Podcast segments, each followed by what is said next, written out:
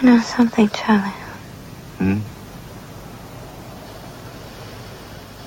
You can't go to your grave saying you weren't ever loved.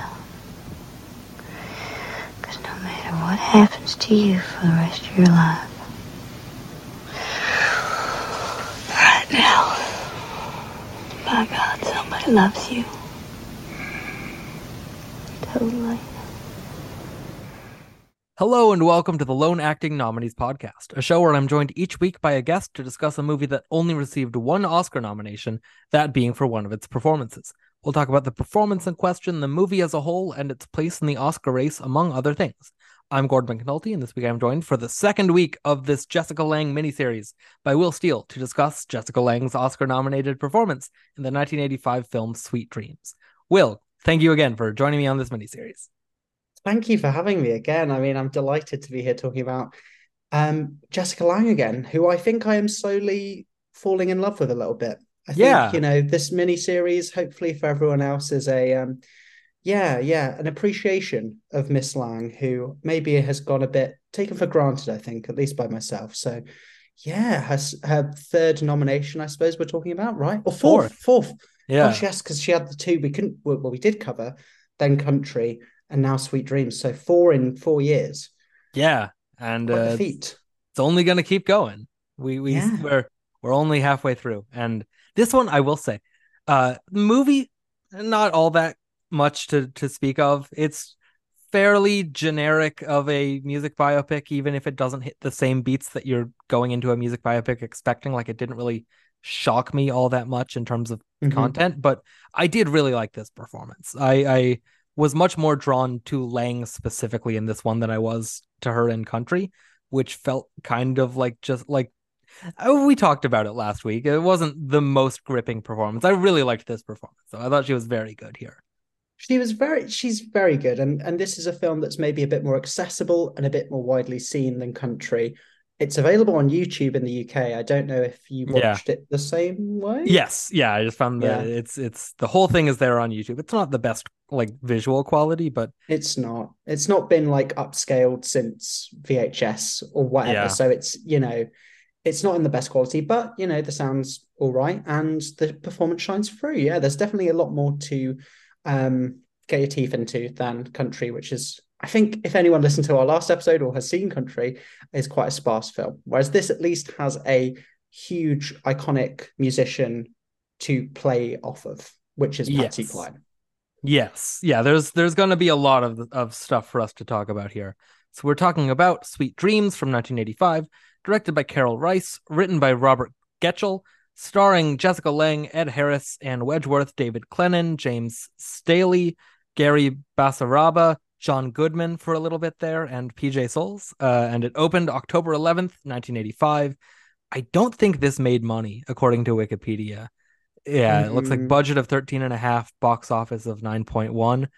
Uh, Ooh. which I don't know, maybe I feel like this is going to come up a lot in this episode and sort of the shadow of it looms large over this movie, but uh the the like 5 years removed from Coal Miner's Daughter, I think like Mm. helps and hurts this movie. It's a sort of two sides of the same coin in terms of like, you know, this type of movie, this like country music biopic is popular in this era, in, in this particular time. But also, Coal Miner's Daughter is a lot better and a lot more interesting of a movie. And also kind of did the whole Patsy Decline thing then as well. So were people really all that interested in seeing it again, but like more focused on her here? Box Mm. office re- receipts say maybe not, but uh, yeah, I don't was- know. Have you seen um uh the coal miner's daughter recently? Not recently. I remember like Beverly D'Angelo isn't in it a ton, but like she does leave an impact on that She movie. does. she like does. the the drop of her death in that, where I don't remember the context of it, but I know like Sissy Spacek is sitting around and someone just like comes in and tells her, "Hey, Patsy Cline just died," and like that section, that scene, has left more of an impact on me having seen it all these years like ago than I imagine Sweet Dreams probably will eh, when as much time has passed. Like it's a much more impactful scene and a much more just like emotionally well done version of of this woman. I feel like I don't know. I don't know if that was a sentence that made any sense, but uh I think so. I think there's um I haven't seen the coal miner's daughter for a long time. Maybe there's no the, maybe it's just coal miner's daughter. I think it's just coal miner's daughter. Okay, Yeah. it goes straight on the C on the shelf, although that's a we won't get into that. Yeah. Um, but yes, I, d- I don't remember a lot from that film. Of course, Sissy Spacek wins her Oscar for that. It got quite a few other nominations, I believe. Yeah, I wrote it. I or I didn't write it down. I like pulled up the Wikipedia page. It uh picture, actress, picture. Mhm. uh, adapted Director? screenplay, art direction, cinematography, editing, and sound. that's so seven. that's yeah, seven nominations. Wow. In a year of Ordinary People, Raging Bull, Elephant Man. Tess. uh, yeah, guess, yeah. yeah, Um, yeah, so that that is a film that I think, um, yes, of course, sort of not ate the lunch of Sweet Dreams, more laid the the the groundwork, whet the appetites for potentially a a Patsy Cline biopic. But um, yeah, as you mentioned, you know, Coal Miner's Daughter did quite well compared to Sweet Dreams, which is a HBO film. Did you notice that? yeah. I was a bit confused by that because I was like, wait, before they did television or I don't as they were starting? I like the thing I know about that, like trivia wise, is that the first TV series that was produced by HBO was Fraggle Rock, but I don't know when that Oh. like in the timeline. That's just like a weird thing I've retained of like, isn't it strange? That's the first HBO original programming.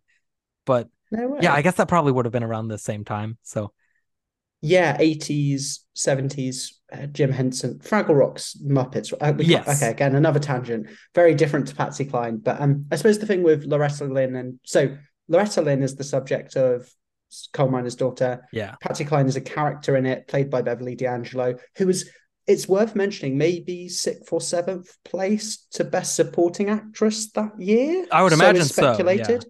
Yeah, I think um, Debra Winger, Debra Winger for um, Urban Cowboy was on the bubble because I think she got a Golden Globe nomination.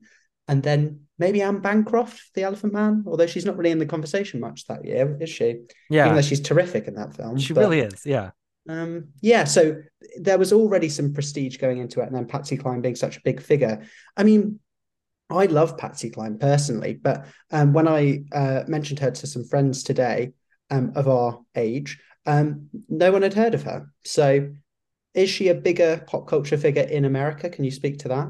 I I mean, I would imagine it's probably about the same specifically of like people of our generation. Like she's not necessarily True. someone that everyone has heard. She's not like a mainstay in the, you know, as the years have gone on. She's not Mhm. necessarily like an Elvis Presley or like a even like a Willie Nelson, I feel like is to keep it in the country music or Johnny Cash. Like those are names that you can mention to most not most, but like a lot of people our age and they'll recognize the name if they even if they don't know the music they'll know who that is but like patsy cline like her songs do get play and like if you played them for people i would imagine some like more of them would be like oh yeah i've heard that song. I've heard like walking after midnight or crazy or whatever.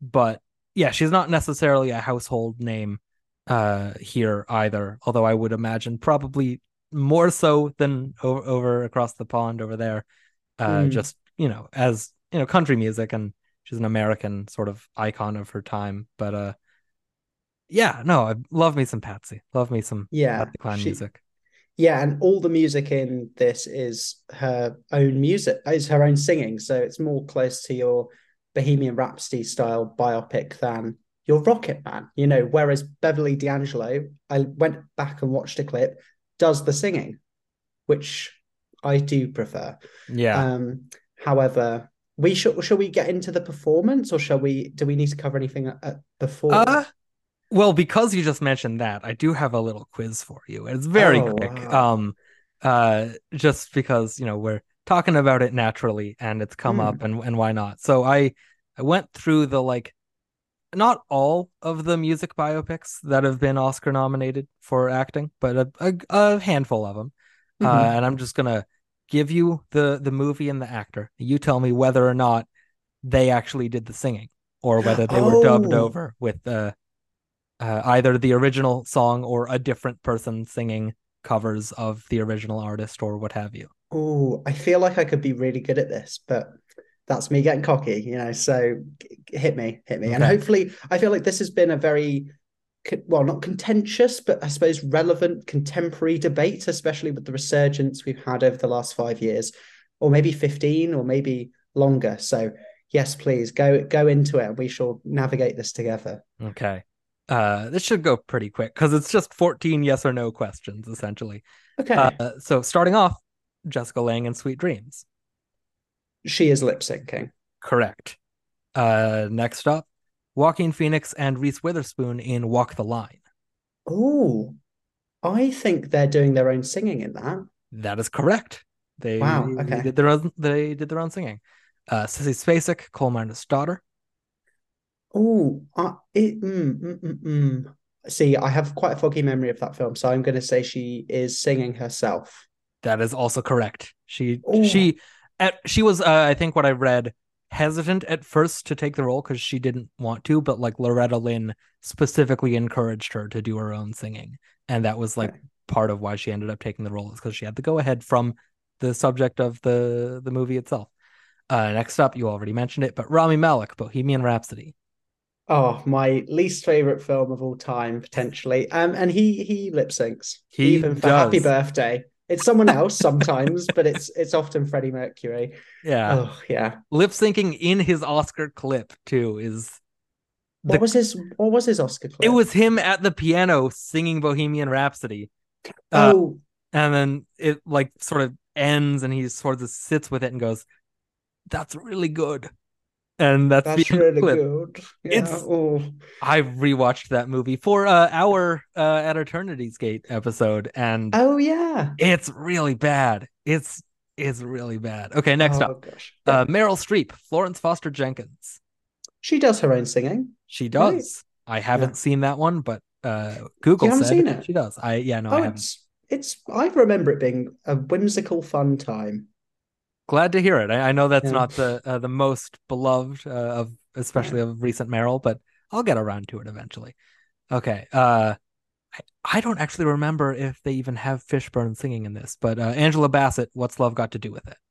I don't think he sings, but I think she is lip syncing. That is correct. She's she's dubbed over in that one. Have I got Uh, any? Have I got them all right so far? So far, yes. Uh, we'll see. You may end up with a Okay. perfect score at the end of this. Uh, we'll we'll see. Uh, Austin Butler, Elvis. Well, well, that's actually a mixture, isn't it? I don't actually remember. Google gave one What, answer, what you but said? uh the Google said that he did his own singing, but it's possible that I uh didn't read the article too much and maybe it maybe it is both. I I I, believe I believe it's like a very clever blend of his. He's singing, he sang every song, but then this they mixed a bit of Elvis into the mix, which may be true for other ones. But I remember when it came round to predicting what was going to win best sound. Is it just one category now, best sound? Yes. And then Top Gun Maverick won. I had a very compelling case for Elvis that was actually that they'd blended the Hmm. And I was like, I'm I would vote for Elvis too, probably. And I'm very surprised it didn't win any Oscars. yeah. I somehow I I guess I missed that part of the the narrative that whole last season, but uh I'll take your word for it and count that as a correct again for you. Okay. Uh Diana Ross, Lady Sings the Blues. Oh, well, I mean, oh, if you've got Diana Ross, I'm gonna I have seen that film. Yeah. Um, I'm gonna say it's Diana Ross doing her own singing. That is correct. Uh and, and sticking on the Billie Holiday, Andra Day, The United States versus Billie Holiday. She is doing her own singing as well, right? She is. Okay. We got uh what do we have? Five more. Okay.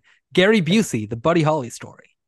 Right. I remember seeing that as a very young child and then falling in love with the music of Buddy Holly, and he's lip syncing. That is incorrect. That's Gary Busey doing doing his own singing. Oh gosh, who could think he could sing like that? Wow. I don't know. I haven't seen that one either, but uh That's would- is that not a lone nominee?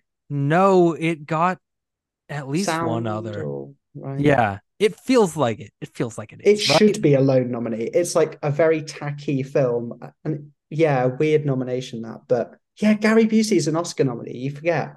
Yeah. Hmm. For playing Buddy Holly. Like it's I never uh, that one just doesn't ever stick with me. Strange. Hmm. Okay. Uh Jamie Foxx in Ray. I think he's lip syncing in that. He is, which surprised me because I also haven't seen that one. And like Jamie Foxx Oh. is like, a singer. He yeah, it's like yeah. he has like a whole separate music career. It's strange that he didn't do his singing on that one. Okay. Uh Viola Davis, Ma Rainey's Black Bottom. She's lip syncing. Correct. This is like a partial in that she does sing one song, uh, but the rest of the movie she's dubbed. But also she's dubbed by someone else doing an impersonation of Ma Rainey. It's not actual like audio of the original. Recordings. Yeah. Okay. Uh, but I'll count that as a correct for you. Okay, uh, two more. Renee Zellweger in Judy.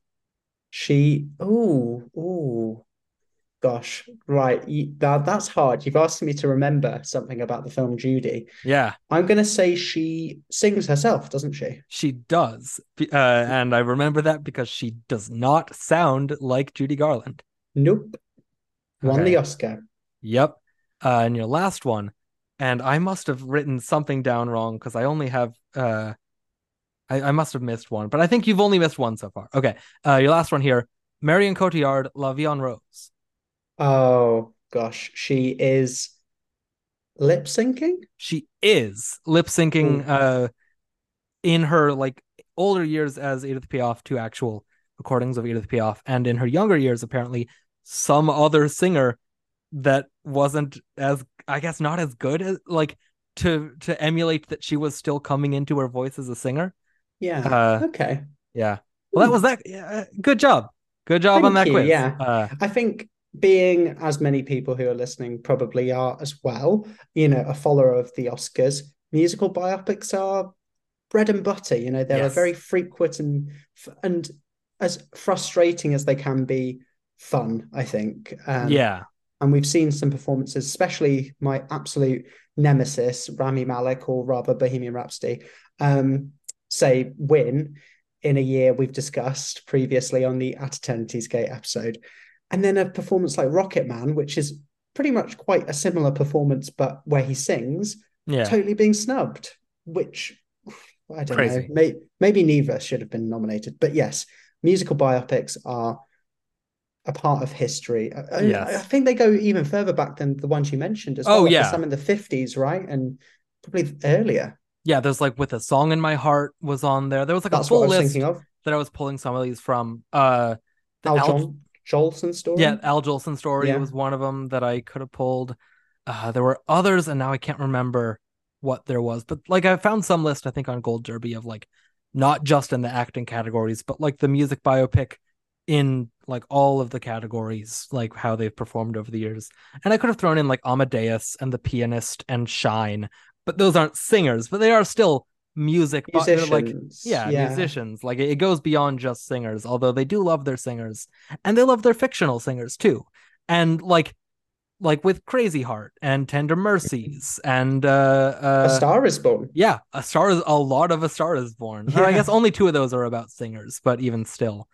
Uh and I I've done an episode on this and I can never remember which, I'm not there. Uh I always Oh, want to call it. I'm still here the Joaquin Phoenix thing, but uh no, I'm not there, which is like kind of a biopic, but not really, but it's still, you know, it's very much about Bob Dylan even if it's not really about Bob Dylan.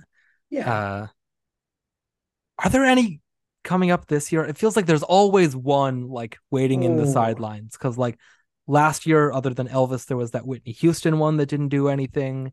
oh yeah. year I before I that- want to dance with somebody. Yeah. Such a such a clunky title. I feel like there must be there must have been something better. But Yeah.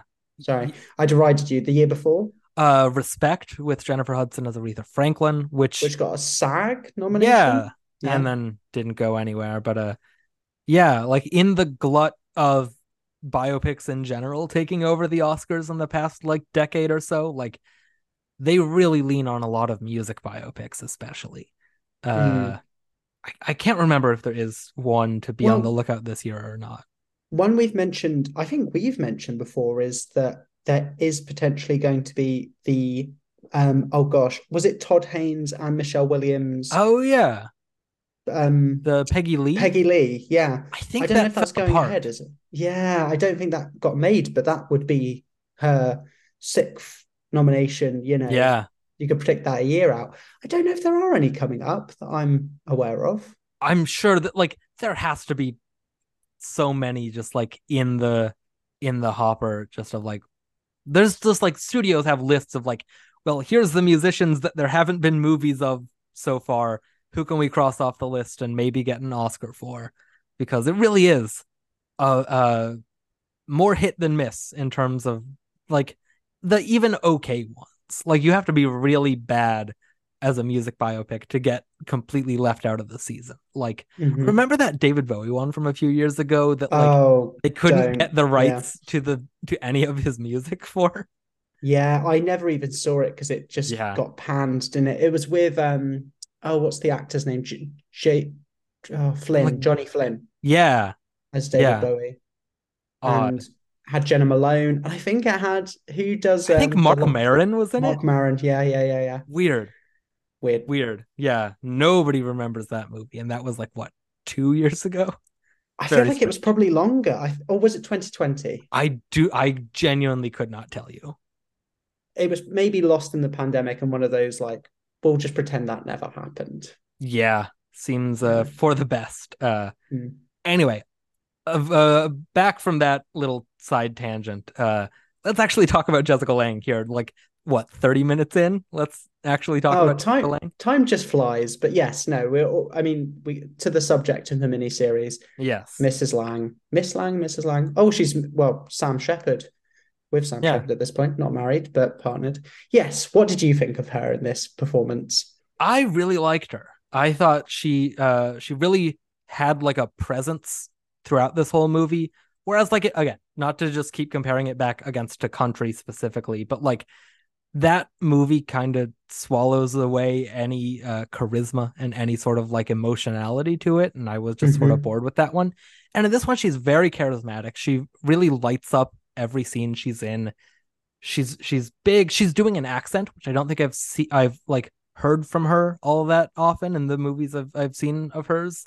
I don't really know if I've seen her doing that much accent work and like she's doing southern in this and it feels really natural. It Mhm. feels like it's a voice that she probably worked on a lot because it like there's other people in this movie that maybe don't get the accent quite as as well and as strong as she does, but she really feels at home in this character, in this Yeah. persona. It it's it's very she's very captivating. I think just first and foremost, it's a very captivating performance of this icon.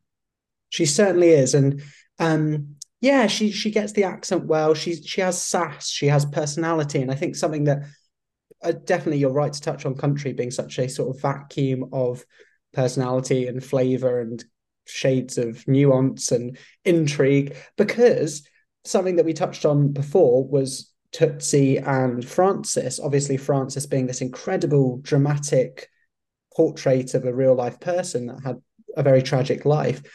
But Tootsie is something that I watched in the meantime. She's so much fun in that. She's loads of fun. She's very charming, and then she has the charm back here. She does the accent well, and I think something that she she doesn't necessarily look like um, Patsy Cline. Yeah. She, you know, enough so. You know, biopics don't always cast someone who's you know a, a dead ringer, but she right. I had. I'm going to read this out because I wrote this down. And I think I'm right. Patsy Cline sounds how Jessica Lange looks, or Yeah. vice versa. Jessica Lange looks how Patsy Cline sounds. So when you know, there's there's something about their voices which are similar enough. Yes. Yeah. The, there's like a few scenes in this going back to the whole thing we were just on where like she'll be talking and then it'll seamlessly transition into her lip syncing to a Patsy Cline song. And there's no real like noticeable difference in the quality of the voice. Like her her emulation of of Patsy Cline's voice carries over and sounds close enough to the real thing that like it doesn't seem strange hearing this voice coming out of Jessica Lange. Like it fits. She she just carries herself and like presents herself in a way that matches the energy of Cline's like persona. Because a Mhm. lot of this there's like I've I've read some like from her family and from people that knew her that this isn't all that accurate of a movie in terms of Mm. like the, the real the real relationship with her uh, husband and like even just the circumstances of her death and a lot of these big events in her life like a lot of that is fabricated or moved around or like heightened Mhm. for the sake of drama. But uh so so like in doing that, you're kind of mythologizing Patsy Cline to people that didn't really know her, to audiences that knew her as this singer and this tragic death more than like any sort of introspection to her personal life. And Lange's presentation of the character matches the sort of persona of this tragic figure who like in her life wasn't necessarily like tragic if that make like she she wasn't someone that was put upon and like suffering her whole life she was still a strong person and a person that like like you listen to Patsy Cline singing she has she like belts. She's she's hmm. is she's got a very loud and commanding voice. You you put that on and it's not going to fade into the background of of wherever you're playing it. And like Lange's performance of this character sort of matches that tonality of a Patsy Cline song in making it this sort of like mytho- mythological version of the woman rather than you know an accurate presentation of who she really was if Yes, you know absolutely. I think this is a film that has characterized Patsy Cline from the bare bones facts of her life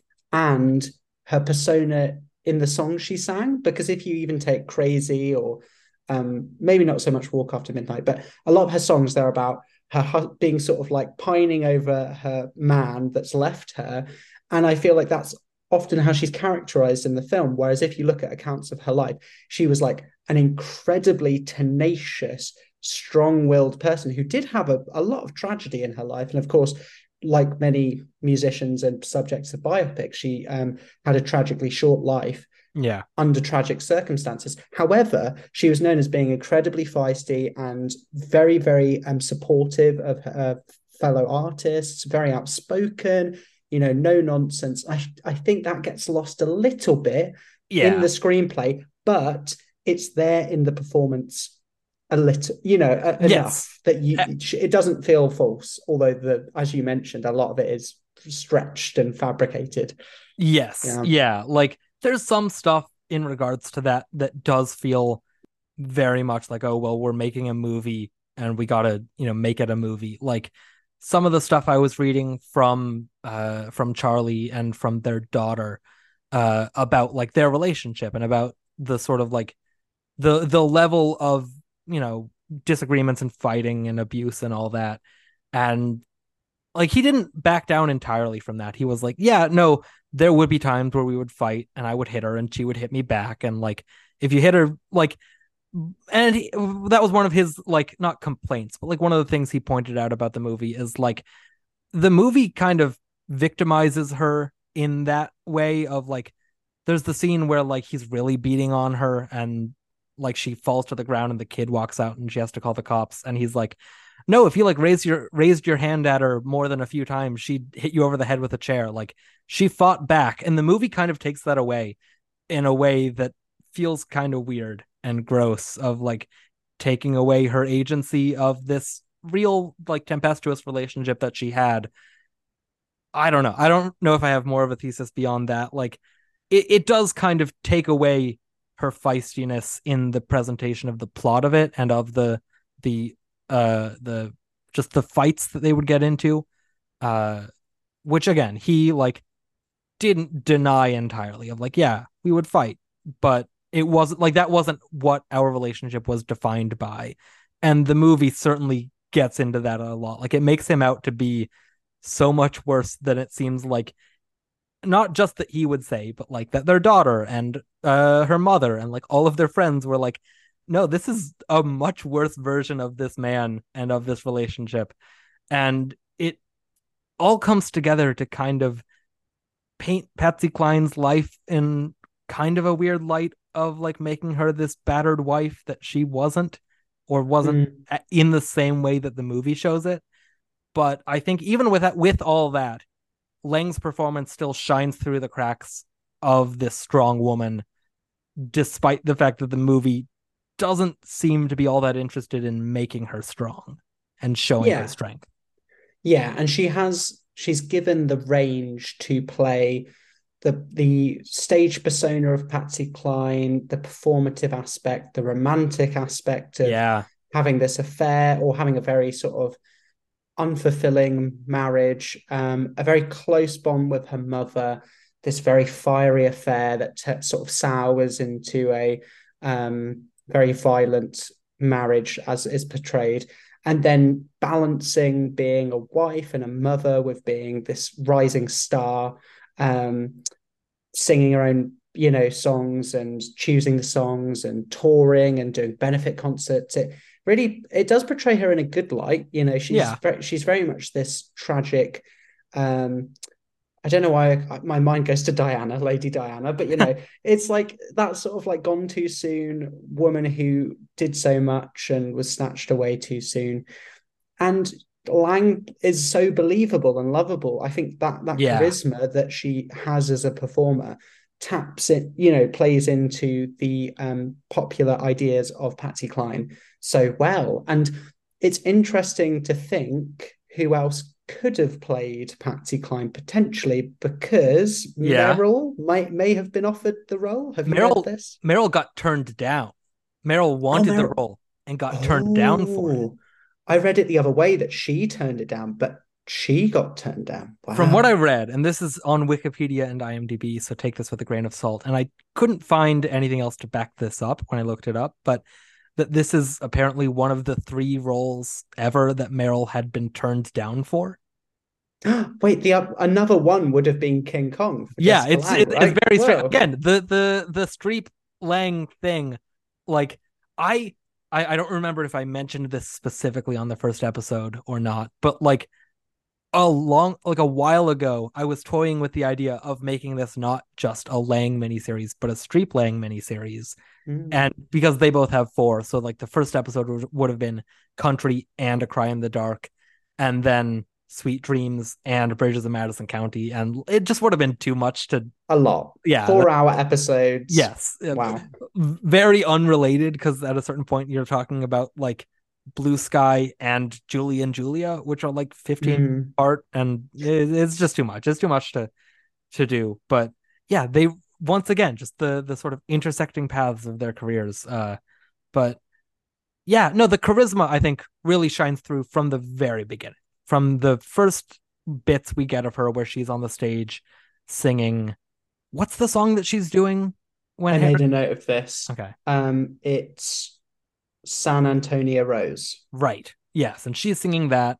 And Harris is like in the audience, sort of looking up at her and like, oh, I want to, I, I want to, I like that. I, I like this, this sort of, That's how the You- film's yeah. introduced. It's through Ed Harris with hair. Very Yeah. disturbing. Driving up, he's looking like Danny from Grease. He's going into a dance and seeing um, Patsy Cline singing San Antonio Rose. Um, yeah, and you know, you know what he wants from Yes. the moment he locks eyes with her. And I think she says to his, you know, he says like, "I want to take you out, buy you a drink," and she says, "Well, they want iced water in hell, but they don't get it." Something Yeah. like that. yeah, Right. the, uh, people in hell want ice water. That don't mean they get it. And she's like, you know, she's throwing it back at him, but like in a way that's like a little bit flirty, a little bit of like, Oh yeah, you know, playing hard to get because he's a stranger and she's, you know, more, she's, you know, singing in this club. She's not nobody, which again, all of this stuff is fabricated uh, from from the truth of it of their of how they actually met according to him or whatever uh but and then like the next scene after that she's driving home with her mom and she's like laughing at it like oh i said this this uh people in hell want ice water thing and she's like very proud of it but in a very playful way like again just the charisma the the energy that she has is so lovable like you said. She is she really draws you in in this in, in the same way that like Patsy Cline pa- Patsy Cline Patsy Cline's more upbeat songs get you like uh yeah no she she has both like that's part of what made Patsy Cline such an interesting musician is because she she goes to like both extremes with like these energetic romance songs and these very wistful sort of like longing songs and you get both of that like both of those sides of her as a performer in this presentation of her uh again like this feels less like she's playing Patsy Cline the person and more Patsy Cline the icon in a Mhm. way that maybe the movie doesn't deserve, but I think the performance is very good.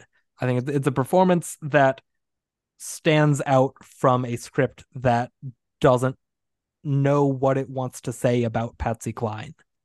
Yes, and I think this is an issue with biopics is whose story are they really telling? Because of course, Patsy Cline herself died when she was 30, and then this film is made at least 20 years later, whilst her widow is alive, but not involved in the project as far as I can tell in terms of Yeah. producing. But then we've seen projects like my my nemesis Bohemian Rhapsody, where um, you know, the surviving members of Queen are very much guiding this narrative. And maybe more egregiously, say Rocketman, where Elton John, you can just feel his hands all over that film, Yeah. very much myth making his own legend, you know, controlling that narrative. Whereas here, yeah, there isn't really a sense of who she is. There isn't, but there isn't really a vested interest in preserving, say, the integrity of the. Um, is he called Charlie Dick? Is that Yeah. her husband? Yeah. Yeah. There isn't. So it ends up being this kind of mess where there isn't quite a strong idea of who she was because it's dealing with the iconography of her. It's dealing with the ideas that Patsy Cline meant to Karel Reisz, who is, uh, you know, a director of the British New Wave, who is a Czech-born director who has a very eclectic filmography and Yeah. a writer of many different films, like Alice Doesn't Live There Anymore and Mommy Um, Dearest. Mummy Dearest. Yeah. Yeah. So, um, yeah, it's an interesting blend of creatives pulling together a a film which maybe lacks a coherent voice and strong understanding of who Patsy Cline was, because, of course, a lot. I think an integral part of who Patsy Cline was was how she was very tenacious and supportive of fellow artists in the country music scene, especially female artists, which had been covered in Coal Miner's Daughter. Yeah. And they consciously avoid her friendships with um, Loretta Lynn and is it Dottie West and another female country singer, which they just don't touch on at all, leaving a lot of the narrative focused on her relationship with her second husband, which um, he Seems to had be no very fabricated. Yeah, so it ends up being this very, you know, untrue to life portrait of an icon, which again, I think this benefits all of this always benefits Jessica Lange, though, doesn't it? Yeah. she ends up being the strongest and most central and furthest, like sort of most powerful element of all the films we're talking about. And it really does galvanize her prestige as someone to be nominated. Yeah. Uh yeah, no, all, all of that. Yeah, it's, it's not a very good movie. Very good performance. Again, kind of easy to see why this ends up as a lone nominee, not just Mhm. because, again, as we talked about a bunch last week, they love Jessica Lange. They want to give her a second Oscar in lead because they feel bad about not giving it to her for Frances. But there, there's not really a rush to to uh, want to award this performance so soon after Coal Miner's Daughter, and just to award this movie that like was, and also we'll we'll talk about Best Actress this year because she was Mhm. in no way in the running for a win, like at all. This this is kind of a well, we need to fill out the category. Who's some other people we can throw in there, and uh, she's a mainstay at this point. So even if people Well, movie, it's kind of a check the box. We like Jessica Lange. She's established as a Best Actress nominated, like Mhm. caliber actress. So here here she goes. Yeah, and we will get onto that when we talk about Yes. the year because it's fa- it's more fascinating than I really remember. You know, it's not the most memorable year at the Oscars yet. The Best Actress race is very interesting. Yeah, Um, especially looking at the names that didn't even make it in. Uh-huh, uh-huh. We will we will touch on that later, I'm sure. Although I'm something that I thought up front, has anyone ever got four acting nominations within four years? They they must have, and I'm sure Like consecutive. Uh, there's obviously 83 where she misses out. I mean, she doesn't have a film Yeah. that could be nominated, but has anyone done that that we can think Pac- of? Pacino, Godfather, Serpico, Godfather Two, Dog Day Afternoon. Oh yeah, and He's got four in a are- row. Yeah, There's there's a few others that have done it. Streep has to have done it at some point. Like I mean, yeah, yeah. Streep. There must be a chunk. Maybe Deer Hunter, Kramer versus Kramer. She doesn't have a no. 2007. Because like the thing is, right now we are in the longest that there's ever been without a Streep nomination. Really? post uh is it post, the post? Post post the post. Yeah, post yeah. the post. So 18, 19, 20, 21, 22. Yeah. Because her Five- biggest gap might oh no oh yeah The- her biggest the- gap would have been postcards to To Bridges, of Bridges. Madison County. Yeah. yeah She has to have had four in a row though. Uh also Glenn Close, right? Garp, Big Chill, Natural. No, she doesn't have an 85. then not until Fatal Yeah. Attraction. Uh I know I've seen a list of this somewhere of like the longest consecutive uh is it like Susan Hayward or someone like that? Or or no, it's um like like Greer Garson, I think. Or Norma Oh, Shearer. oh, one of those one of those people that got a bunch yeah. really quickly, yeah. Greer Garson and Bette Bette Davis get nominated pretty much in exactly the same window, about six times within seven years, or maybe five times within six years. Yeah, because Yeah. Bette Davis has Jezebel, Dangerous, The Letter, Little Foxes, now Voyager, A Break, Mr. Skeffington. I can't believe I just did that off the top of my head. And then Greer Garson, something similar. Hell yeah. Uh, Yeah. yeah. it happens. It happens every now Oh, and then. Brando as well. Sorry, Yes. Brando, because of Yeah. course, Streetcar, Viva Zapata, Julius Caesar on the Julius waterfront. Caesar. Yeah. So okay, this does happen. So this is a pattern with Oscar with their favorites nominating them many years and it's that sort of tumbling momentum, isn't it? That Lange had, but of course it kind of is reversed because she wins the first year she has nominations. Yes. And then these feel like afterglow nominations. But it's like I, I do think it does genuinely play a factor that she wins in supporting, but is seen as a leading lady. Mhm. and like one of the like the preeminent leading actresses of the 80s in terms of like prestige. And so it's like we were saying it feels like they want to give her one in lead as soon as possible to like to make it right with her career or something like that. And which is why you get like this which wasn't really recognized almost anywhere else in the season leading up to the nomination and she still gets in over some other contenders that uh, maybe had more of a profile. We'll talk about it. Uh, we talked last week in this sort of section about Lange's career leading up to Country, uh, and in the interim between Country and Sweet Dreams, there's nothing. Like we said, these are like literally consecutive. There's not even another movie in like late '84 or early '85 that like would slip in between these two. Uh, and we'll talk next week about what comes in between this and uh, Music Box. I have always thought it's very funny that like this movie, uh, which is about a country music star, comes in between Country and Music Box. Neither of which are about her playing a country musician. Oh yeah. Uh, I, I get that this is called Sweet Dreams because that's a Patsy Cline song, but I just think that's funny. Uh, is there anything else we want to say about Lange specifically, or do we want to move on to some of the rest of the movie in as much as there is anything else to say about it? Um, I think she ha well, this is maybe well, you you indicated earlier that you think her lip syncing is quite good. Yeah, for the most part. I think I think it lines up well enough.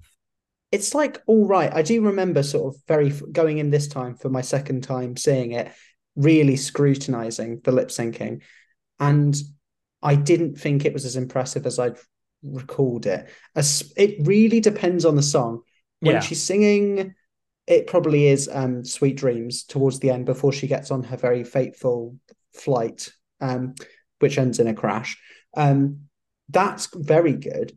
And I think it's partly because it's di- like dimly lit, darkly lit. She's Yeah. really trying to emote. You know, it's almost like this final song that's very fateful. You know, like it's um, foreshadowed a lot. Actually, more so in in real life than it is in the film. It's like you didn't even need to fabricate how much foreshadowing there was before her death. Like her Yeah. saying, "Well, if I die, I'm going to die one day," or something before she gets on the plane. Which apparently she said along those lines. Look it up. Yeah. Well, if anyone wants to look it up, feel free to, because I don't know if I'm getting that fully right. But um, uh, the her first one, San Antonio Rose, I just remember seeing it and thinking maybe the standard's just been raised by Drag Race and everything. But I thought, sashay away, Jessica Lange, because this is not this is not uh, the best lip sync I've ever seen. Yeah. I don't, maybe I wasn't paying as attention to the specific lip syncing of it. I think mostly what I meant when I had said that was that like she like the the quality of her her vocal performance lines up well enough that hearing these songs come out of Jessica Lange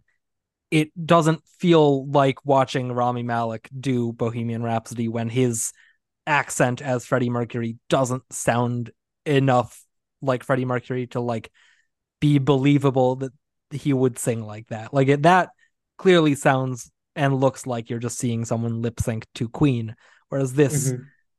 I don't know. Maybe I I, I didn't scru- scrutinize as much as I probably should have. Honestly, No, now that you mention that. No, I think my bar is quite high, and I just love it when they do just sing, even if they don't sound exactly like the person, however iconic they are, and especially with um uh Patsy Cline. However, when if you watch back to back, say, and this is a different kettle of fish, but if you watch um Jessica Lange as Patsy Cline and then Beverly D'Angelo, Beverly, De- Beverly D'Angelo, of course, does not sound exactly like Patsy Cline. However, there is an element from just her singing on set and the way it's shot by Michael Apted, which is, you know, he's a documentarian. There's something that's almost closer to that, like, you know, stop making sense quality of Yeah. musical film than someone lip syncing in an 80s film shot by Karel Reisz. But, you know, she does a pretty good job and absolutely not as heinous as Rami Malek. Yes. Well, that's a, a very low bar to clear. And yet he won the Oscar. And yet he sure did. Uh, he won Uh, every award going that season, didn't he? He really What a did. time. Why? What a time. We've covered Why? that. We've covered that. We yeah, Um, we've we See can't our get At back. Eternity Gates uh, episode. Yes. Okay. Yeah. Uh so uh on to the rest of the movie. In as much as there are things to say about the rest of the movie.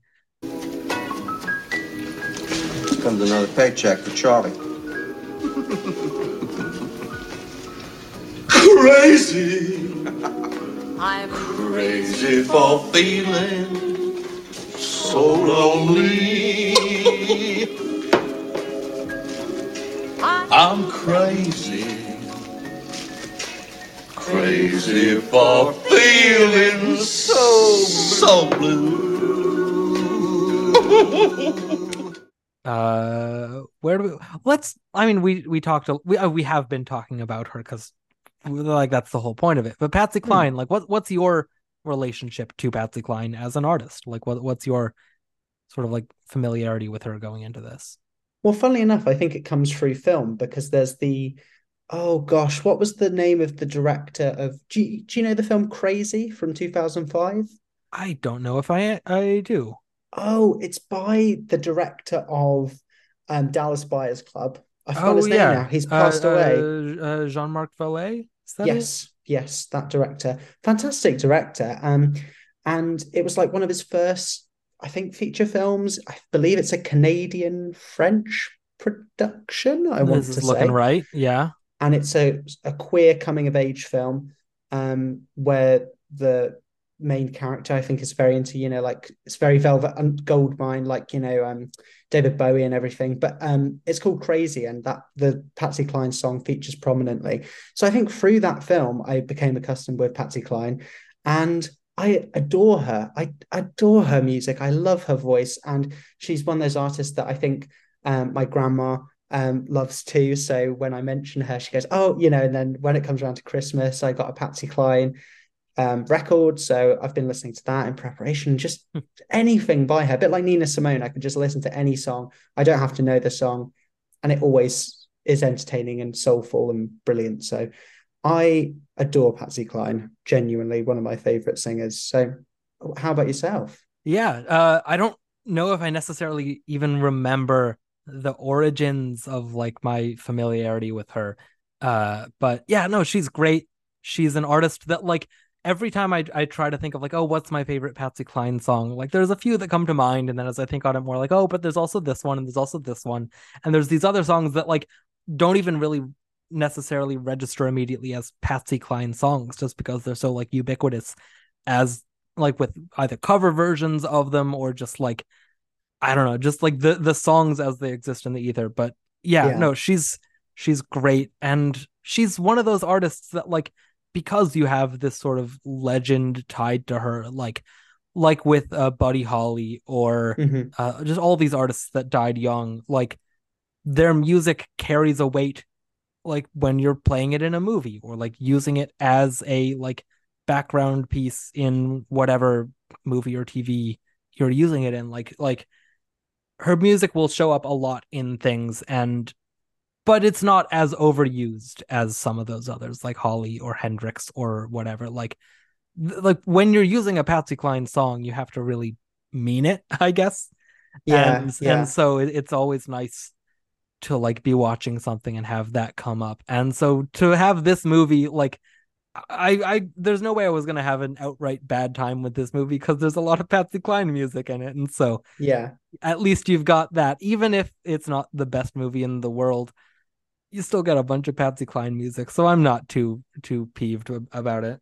You know? yeah. And something that they do in this, which I feel like they occasionally do in musical biopics, which is very true, is say when Crazy, you know, I think I can't remember if Crazy is the one that was written by Willie Nelson, and then she said, That "I'm not going to sing this," and then yeah, I Yeah. think so. And we went mentioned Willie Nelson earlier, um, but they play Crazy about three times in a row.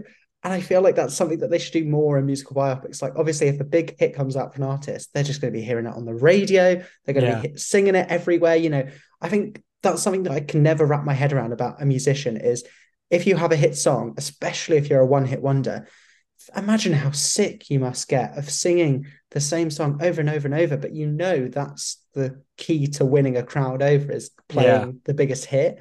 Um, so I think there's something in this film that taps into that, but maybe just incidentally. Um, but yeah, I think there's also something about um, Patsy Cline that reminds me of Sandy Sandy and SpongeBob. Maybe she's slightly based on Patsy Cline. Um, so I think it's like the kind of sad yodel, kind of, like kind of it's not yodeling, but you know that yeah. yeah melancholic, you know southern guitar song that just reminds me of SpongeBob, and that makes me happy. So Yeah. Yeah. Uh the like the sort of like pop culture anchor that I have for Patsy Cline's song, or at least for a handful of them, is that uh it, it's weird like they're tied to my least favorite character from Lost, but they're Oh. really well utilized, like in the flashbacks for uh Kate, the Evangeline Lilly character, like they use a lot of Patsy Cline in there, which uh, you know, they do that they have a few different musicians that died in in plane crashes that are uh that have their Oh. like there's a Buddy Holly drop at some point. There's Mhm. probably some John Denver or Lynyrd Skynyrd or something. I can't remember what else, but there's like it's is a bit of a motif that they return to every once in a while, but they have it's like a lot of walking after midnight and she's got you get used a lot over the Mhm. sort of uh the Kate storylines and so I don't like those parts of the show but I do like the Patsy Cline in them uh Oh. so I don't know at, at least there's uh there's that sort of tie to her music maybe that's specifically what I mean when I say Patsy Cline stuff used in movies and TV is specifically as it's used in Lost I don't know No, yeah, we all have our anchors. I've never seen Lost, so that's one that's lost on me. Yeah. Um, but yeah, I think the the broader film, I am, it's something that we mentioned earlier, but it is an odd collection of talents. You know, we haven't really Yeah. spoken about Ed Harris, but Ed Harris is the co-lead. Again, much like Lange's films, very much subordinated to a co-star. I'd say it's Jessica Lange, and then everyone is, as we said last time, living in Jessica Lange's world. Like he is good and he has a lot of dramatic scenes, but he is the attention is so focused on Lange that he yeah he's good, but it's this was never going to be a nomination for Ed Harris. Yeah. I do really like his scene when he's in jail and he's like having the heart to heart with his cellmate about like his upbringing and his father like killing himself while Mm. he was in the kitchen with him. Yeah, Uh, yeah. And like it's a pretty striking scene for this character that is this like sort of brash alcoholic womanizer to have this heart to heart is kind of jarring near the end of the movie but like it it sets an emotionality for this last act that I think is earned kind of I don't know I don't really know. It, it seems again like this character as it sounds like very clearly not actually inspired by the real Charlie Dick just sort of like what if we gave her a husband that was an alcoholic womanizing wife beater because that's what we feel like this character needs in this fictionalized version of uh of her life. And like a lot of like the quote unquote worst scenes seem to be entirely fabricated. Like the scene where Patsy is giving birth to their first kid and he is out at the bar getting drunk and like maybe having a one night stand with a former girlfriend and then he shows up angry at home and like gets a call from the hospital.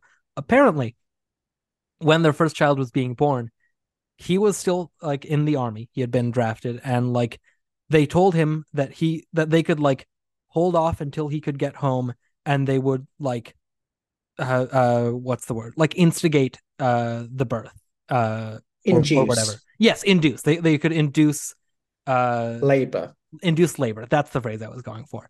And so he came home uh for that. And he like was at the hospital and they said oh well it's not going to happen tonight so you can go home.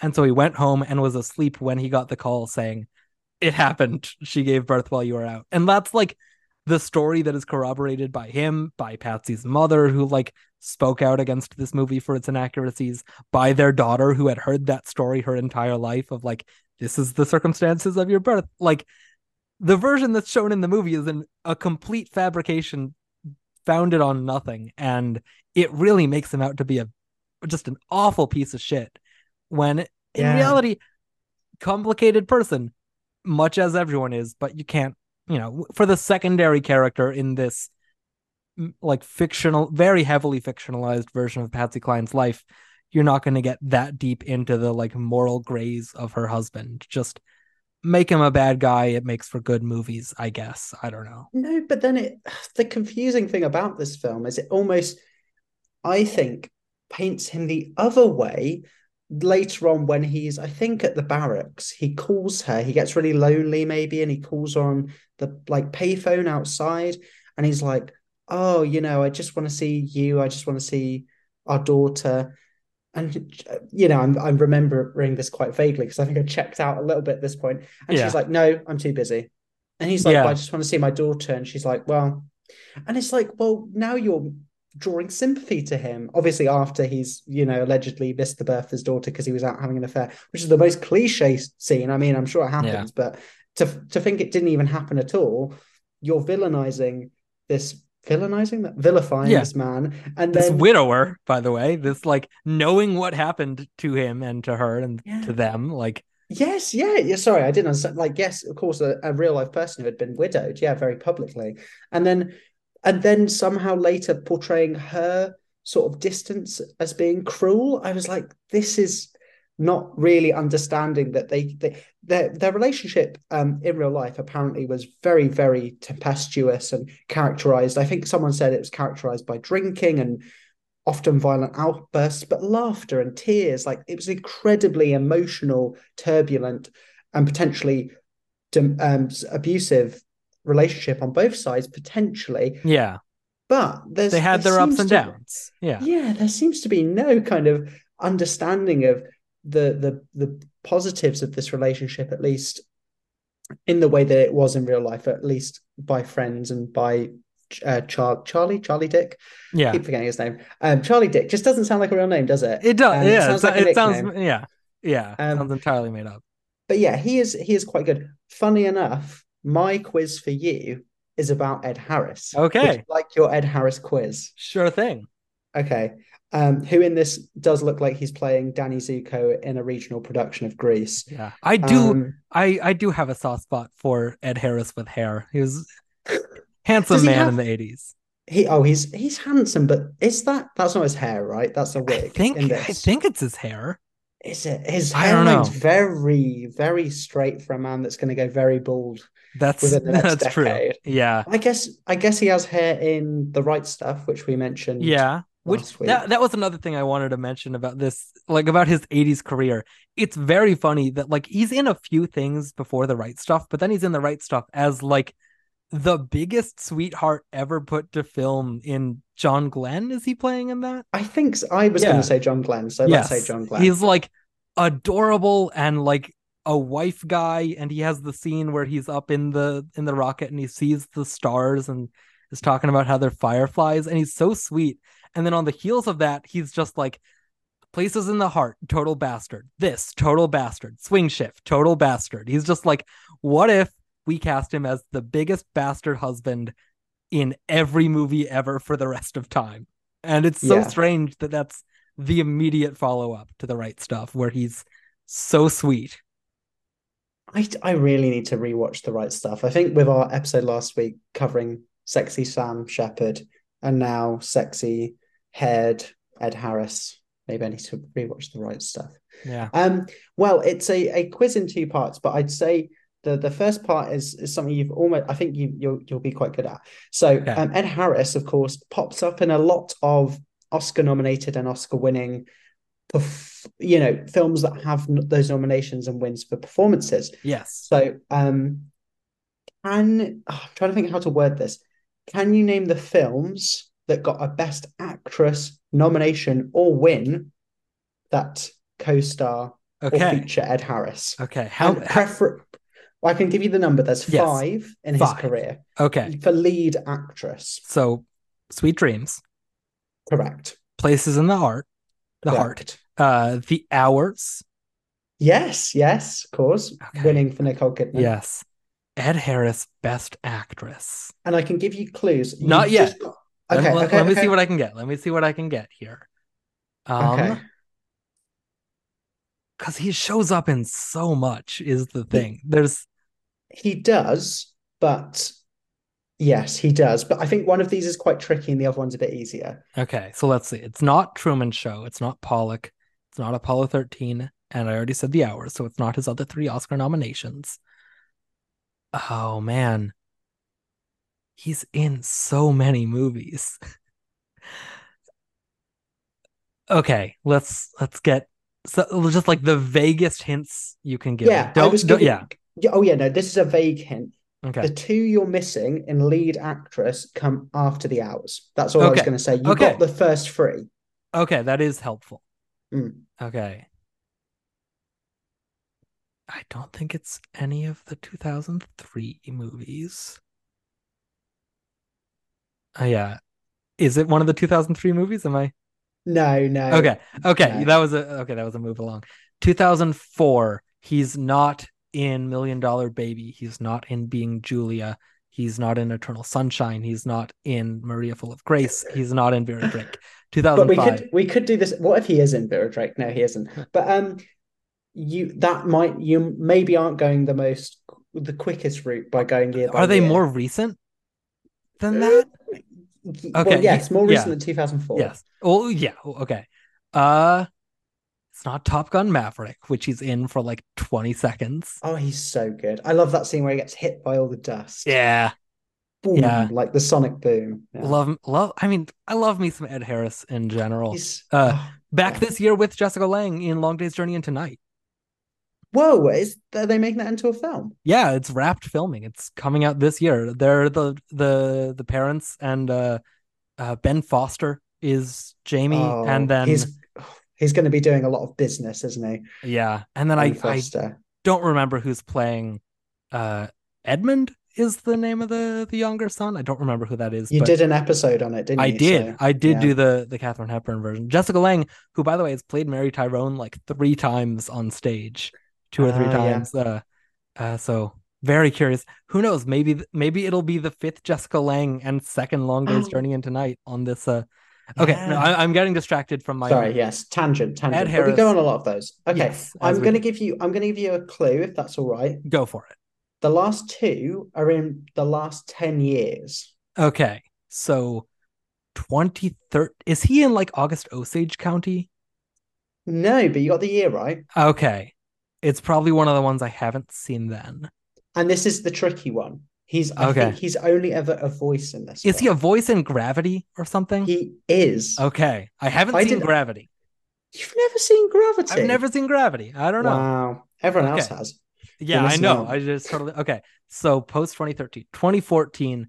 I'm just gonna real quick like go and see if anything pops out. Okay. it's 2014. 2015.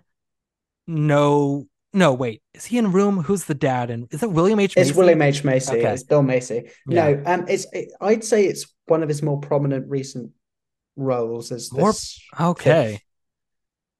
Maybe you haven't seen this film because I feel like you'd remember him in it. It's possible I haven't, or maybe I'm just entirely blanking on what the movie would be. think backwards. Don't go. Don't go forwards. Think backwards. Do you know what I mean? Like from now. Oh, okay. So from now. So, oh, right. He's in The Lost Daughter. He is So delightful in The Lost He's Daughter. so good. He's so, again, good. he's so sweet in that. That's with him. Is he? He dances with Olivia Colman, right? He And does. He does. He's Yeah. like her Airbnb host Yes. or whatever you know the equivalent is. He's I- great, and he's so craggy, but he's Yeah. so sexy still. He's so he's got it. I forgot about that. That um, relevant to today specifically for me specifically because I saw that movie at New York Film Fest, and today I decided I'm going to New York New York Film Fest again this year. So Oh, do you know? yeah. Have they announced the lineup? Or yes, they announced it today, which is part of what made me think, yeah, sure, I'm gonna go. No, Uh, so like Poor Things is going to be there. Uh, Zone of Interest. Oh, poor Uh, things. So you can get on and see if Dafoe's got a shot at um, yeah, best supporting actor again. yeah. A lot of lot of really good. Uh, so. La Chimera is in the the uh, Anatomy of a Fall. A lot of stuff. Yeah, and the they had Cool. already announced the like opening night, centerpiece, and closing night, which is May December. Priscilla and Ferrari, and Oh, those are some good, yeah, interesting projects from really interesting directors as well. yeah. No, I'm I'm looking forward to uh to hopefully checking out as much as I can uh while I'm there. But Very nice. Is that Yeah. September, October? uh late September. It's like the Cool. the it's two weeks that sort of overlap that uh that month crossover. nice. Cool. Well, Right on. yeah. Yeah. Well, you did. I'd say you did really well in the Okay, yeah. of it all. Took me And a minute on the last two. But You mentioned a lot of his. My second part, which is Okay. a longer one, but you, we don't have to do it because I think you covered most. oh, of I can I can his still. Oh, if you want. Yeah. Um, his best support and play along at home, please, whoever's listening. Um, best supporting actress features. You mentioned pretty much all of them. I Okay. think most Uh, of them. So Places in the Heart, hmm Swing Shift. hmm Uh how many of them are there? There's ten. Okay, cool. Places in the Heart, Swing Shift, The Hours, Lost Daughter. Mm-hmm. Uh there's not a Truman Show one. Apollo 13. Yes. Uh Pollock. yes. Oh man. Any others that I've already mentioned? Um. No, this is where it gets hard. I Okay, cool. Cool. I like me. I I'm like going to put a little note by the ones you've said. So I think you've named five of them. I think I I I'm counting 6, but I also don't remember which ones I'd already said. So you have said swing shift places of no places in the heart. Uh, Swing Shift, Places in the Heart, Pollock, The Hours, The Mhm. Lost Daughter, and Apollo 13. Yes, so you are correct. You're on six. So you have four remaining, and I have a note of which ones they are. Okay. Uh four more Ed Harris Best Supporting Actress movies. I would say is he a lead in any of them, but he's like n- never a lead outside of Pollock. Like No, and he's not a lead in any of these. In fact, I forgot he was in most of them. that's always fun. That's not helpful, is it? But um, It's not, but that's like kind of the whole Ed Harris thing is that he is in so many more movies that you don't remember him in. Oh, I just got like a brief flash of him in something that was like a, I forgot Ed Harris was in this. And now I lost it. if I could Oh, potentially s- Wait, no, History of Violence didn't get that no Maria Bello nomination. actor, Yeah. and I I didn't I didn't do it the other way. Um, for some reason, I think because we were we're talking about Jessica Lange. Um, no, but one is a Best Picture winner. Oh, how many Best Picture winners is Ed Harris even in? Well, co-starring with Best Supporting Actresses, Yes. Lead Actresses. I'm just like trying even to think. Uh, wait, was it one of his lead actress ones as well? no, just just skip? supporting. So Okay. you haven't named this yet. I haven't named this best picture winner that has Ed Harris. It's there's only there's got to be like one of those, and now I'm just trying to remember. I think what- it's one, and I I want to say he's probably fourth build or fifth or third, Okay. anywhere between those. He's definitely not first or second. Okay, I'm just going like year by year. What are even the best picture? Oh yes, A Beautiful Mind. Ding ding He's- ding, correct. He, he's the imaginary Fed in that. Yes, I believe so. I have not seen that film for a very long time. Yeah. Okay, so you have three remaining, um, two from the 90s and one from the 2000s. Okay. Okay. That is helpful. Best supporting actress. Best supporting nominees, actress, nominees no winners. Harris. This is fun. This is exactly the kind of thing that I would just like give myself in general as like a brain Yeah. teaser. So it's nice to have someone else as the arbiter of this. I hope this is fun to people listening. I And I hope, hope people, I hope people play along if they Yeah. yeah and I hope you're not shouting at me for missing like a beautiful mind or whatever these other three are.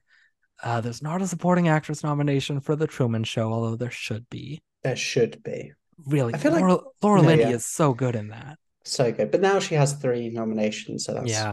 pretty good And the one I get to talk about is the one that it seems least likely that I would get to talk about for Kinsey.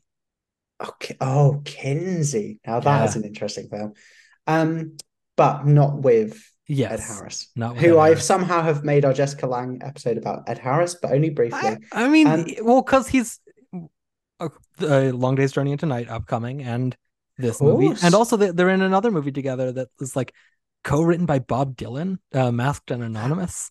that is always on you know BBC Yeah.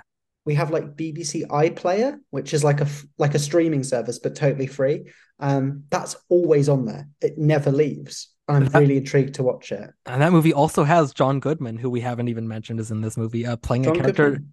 named Uncle Sweetheart in in that. Okay, no, back to Ed Harris though. I can't get sidetracked anymore in this. well, I was I was going to try and work in John Goodman, but I don't believe John Goodman is in either of the three remaining films you have. three Two remaining from the movies, two in the 90s, one in the 2000s. And when I say 2000s, I mean not two thousands, not tens. Yeah, okay, yeah. Um, is he in like another one of the ninety five ones other Mhm. than Apollo thirteen? hmm He is. Oh, it's not Sense and Sensibility. Is he in Nixon? He is. I don't think I knew that. I vaguely remember him in it, but Huh. I wouldn't have. I mean, that's very good that you can guess that. So A process of elimination because I knew it wasn't the other three. he's not in Mighty Aphrodite or Yeah, or Georgia, or or uh, Georgia. uh, oh, he could he could be in Georgia. He could have been, yeah, Yeah. because that's got like more people than you remember in this, like Ted Levine, John C. Reilly, maybe. John C. Reilly, yeah, Yeah. yeah, That's got an interesting supporting cast. Okay, I two more. Okay, for one of the films in question that you have yet to get, I think he's on the poster. I think he's Oh. one of four people on the poster that I have seen. One of four people on the post. Is it earlier '90s or later '90s? Like, This is so you've guessed one of the 90s. So sorry, Yes. this is the 2000s. oh, the that he's on 2000s one. poster for. 2000s one Mhm. is on the poster. Okay, I think there's a poster what I can picture with four heads. Four. he's one of the heads. heads. Is this earlier or later 2000s? Later. Later 2000s. I think this is the one that I had the like brief flash of his face being a part of this movie. I Um, think you could do this episode or have done it or will do it. he is in Gone Baby Gone. He's Correct. so he has the best line reading in Gone Baby Gone. After he's gotten shot and Casey Affleck chases him to the top of that roof and he just finds him sitting there bleeding out and he goes, That bartender wasn't fucking around. It's, it's- he's yeah, that's the one that's the one I was picturing too. I've already done that Okay. episode. Yeah, I've yeah. Done I've full on done that movie. Okay. 1990s, Ed Harris, Best Supporting Actress nominee. Absolutely, yes. And this is a film. hmm I think I I don't know. I can't. There's a co-star of this film that we mentioned last week, Okay. But I don't know if that's too, that's not too big a hint. We talked about a lot of people last week. Okay. Okay, okay. Okay. Can I give you a stronger hint? Yes. They're in the film we talked about last week. Okay. Is it a Sam Shepard? Wilford No. Brimley. Wilford Mhm. Brimley in the 90s. I this is the film I always think of Wilford Brimley in. Oh. I- Wilford Brimley in the 90s in a movie that was up for Best Supporting Actress. Is this a weird one? It's a weird. It's a weird film. I- Is it a lone acting nominee? It. Hang on, hang on. Let- let- I don't think it is, but I wouldn't be surprised if it is. If that makes Okay. sense. Um, Huh. It's a weird film to have an an acting nomination. No, it has two nominations. Therefore, it's not eligible for What's the other category? best music original score Best Original Score. Okay. and then see. an acting nomination. So And an quite acting a weird nom- one. Yeah. I'm just trying to place any of these now. Okay. Wilford Brimley. He's always the one I think of in this film, but um, or when I think of Wilford Brimley, I think Yeah. of this film. Okay, give me another Although- hint. I'm Okay, it, it Drawing a total ooh, blank. ooh. Mm, no, is this too strong a hint? Well, it fell within a particular trend of early 90s films in general, but also reflected slightly at the Oscars. oh, so it is early 90s. Okay. Mhm. Don't think it's 1990. Is it Um, is it fried green tomatoes? No, No. it okay. It's directed. fried green tomatoes believably co-starring Wilford Brimley and Ed Harris just like plays- in there he- somewhere. yeah, he plays the tree, or one of them does, that she Yeah. sticks her hand in with all Yeah. the honey. That's the only bit I remember from that film. Um, okay, no, this film in question is directed by the best director winner of the year we are discussing for Sweet Oh.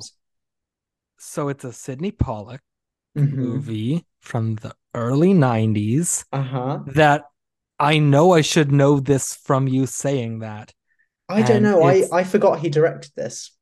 But There's a lot of yeah, that happens to a lot of Sydney Pollack movies. God, Mm, why am I unable to place okay. this movie? I can give you one more hint Yeah, and you will get it. yeah. It's it this film is part of a trend or a rare um, duet of films where an actor is nominated twice in the same year for Oh, two different performances. oh, it's uh, it's the client.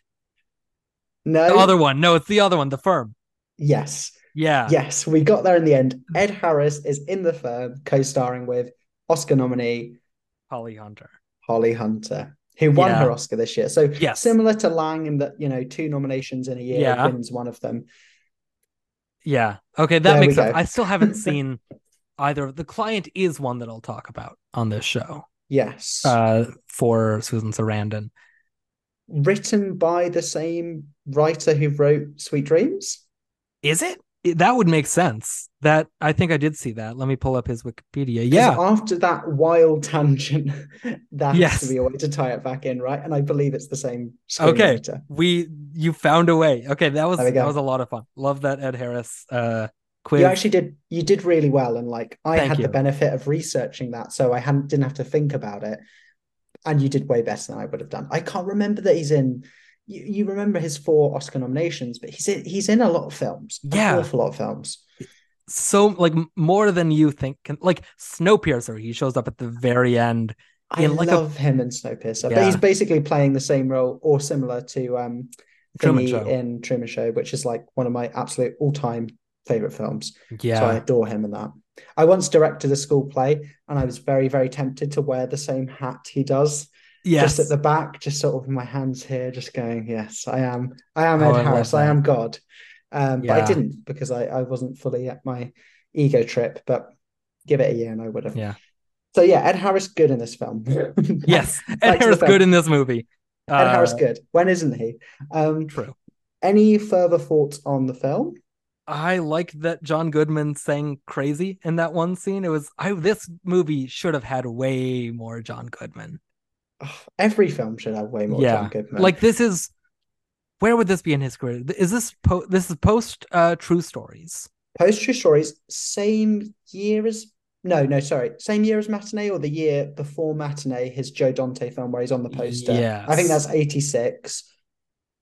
And then Let he's me- in, he's Let, let me He's in a- find the the the Goodman career leading up oh, to of, of course he's in Raising Arizona, which came out in eighty seven. So this is very much like you'll see John Goodman in lots of things, and then I feel like Barton Fink is his biggest breakout. Yeah. Yeah, have got an Oscar nomination. abs should have won. He's so good in that. He's Oh yeah, because of course that's that's the Jack Palance year. So yeah, Oh, True Stories is the year after this. I was thinking of True Stories as 84, but that's 86. oh, And so maybe Matt- this is. Matinee isn't until 93. Wow. I was way off with. I've never seen it. Um, I just I really know haven't. that poster of him like pointing to the explosion, like a mushroom cloud, and Yeah, it's a cool poster. He's oh, he's in uh uh every or Everybody's All American, which also has Jessica Lange no uh, way. in a few in like 1988. Uh Everyone's all American. She has some really anonymous films in her filmography that have Yeah, bizarre, really long titles. yeah. Man, oh man, though. John Goodman, good, good actor. More like John Goodman, more like John Good actor.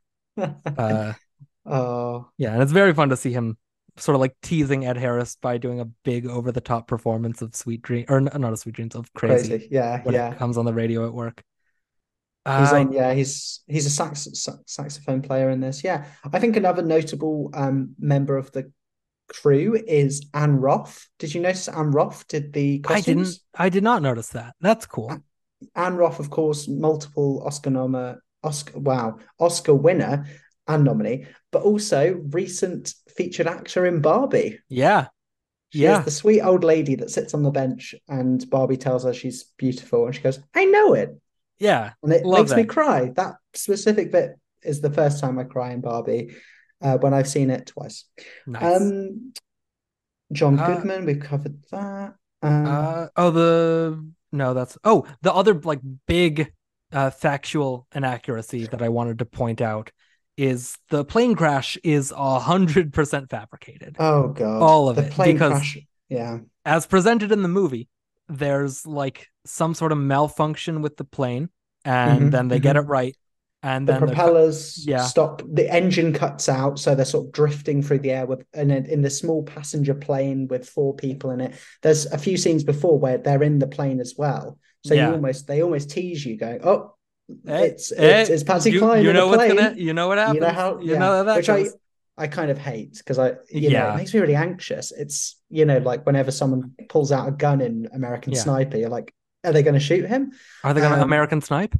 Uh, which like- is a lot of that film yeah. um But and like you can do that in something like Walk Hard, where you have all of that, like the, the these, like- machete yes, these these fun jokes, or like even just like knowingly winking at like, hey, you know how you know what happened to this icon, like, Mm. uh, or there's some podcast I listen to where someone is playing in like a like a brief little thing, uh, John Lennon the day before he got assassinated, and he just says some line of like. I, for one, am excited uh, to experience 100% of the 1980s. And just like Wait, that. did he, le- did that he level actually, or no, Oh, like, no, like no, no, that's no, a- someone in a podcast recently, like doing that of like the sort of knowing jokes like that. yeah, You can do that in a comedy setting. It's weird to do that in this, a dramatization of her life to be like, hey, you know what happened to her in a plane once.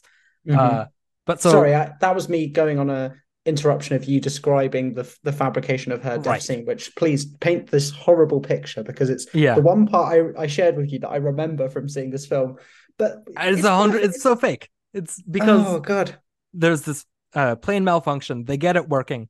They pull up out of the fog, and then, oh no, there's a mountain there, and they crash right into the side of the mountain, and there's a huge explosion. Uh, and all of that is fake because, uh, by the accounts that I read on Wikipedia, but uh, there was no malfunction with the plane.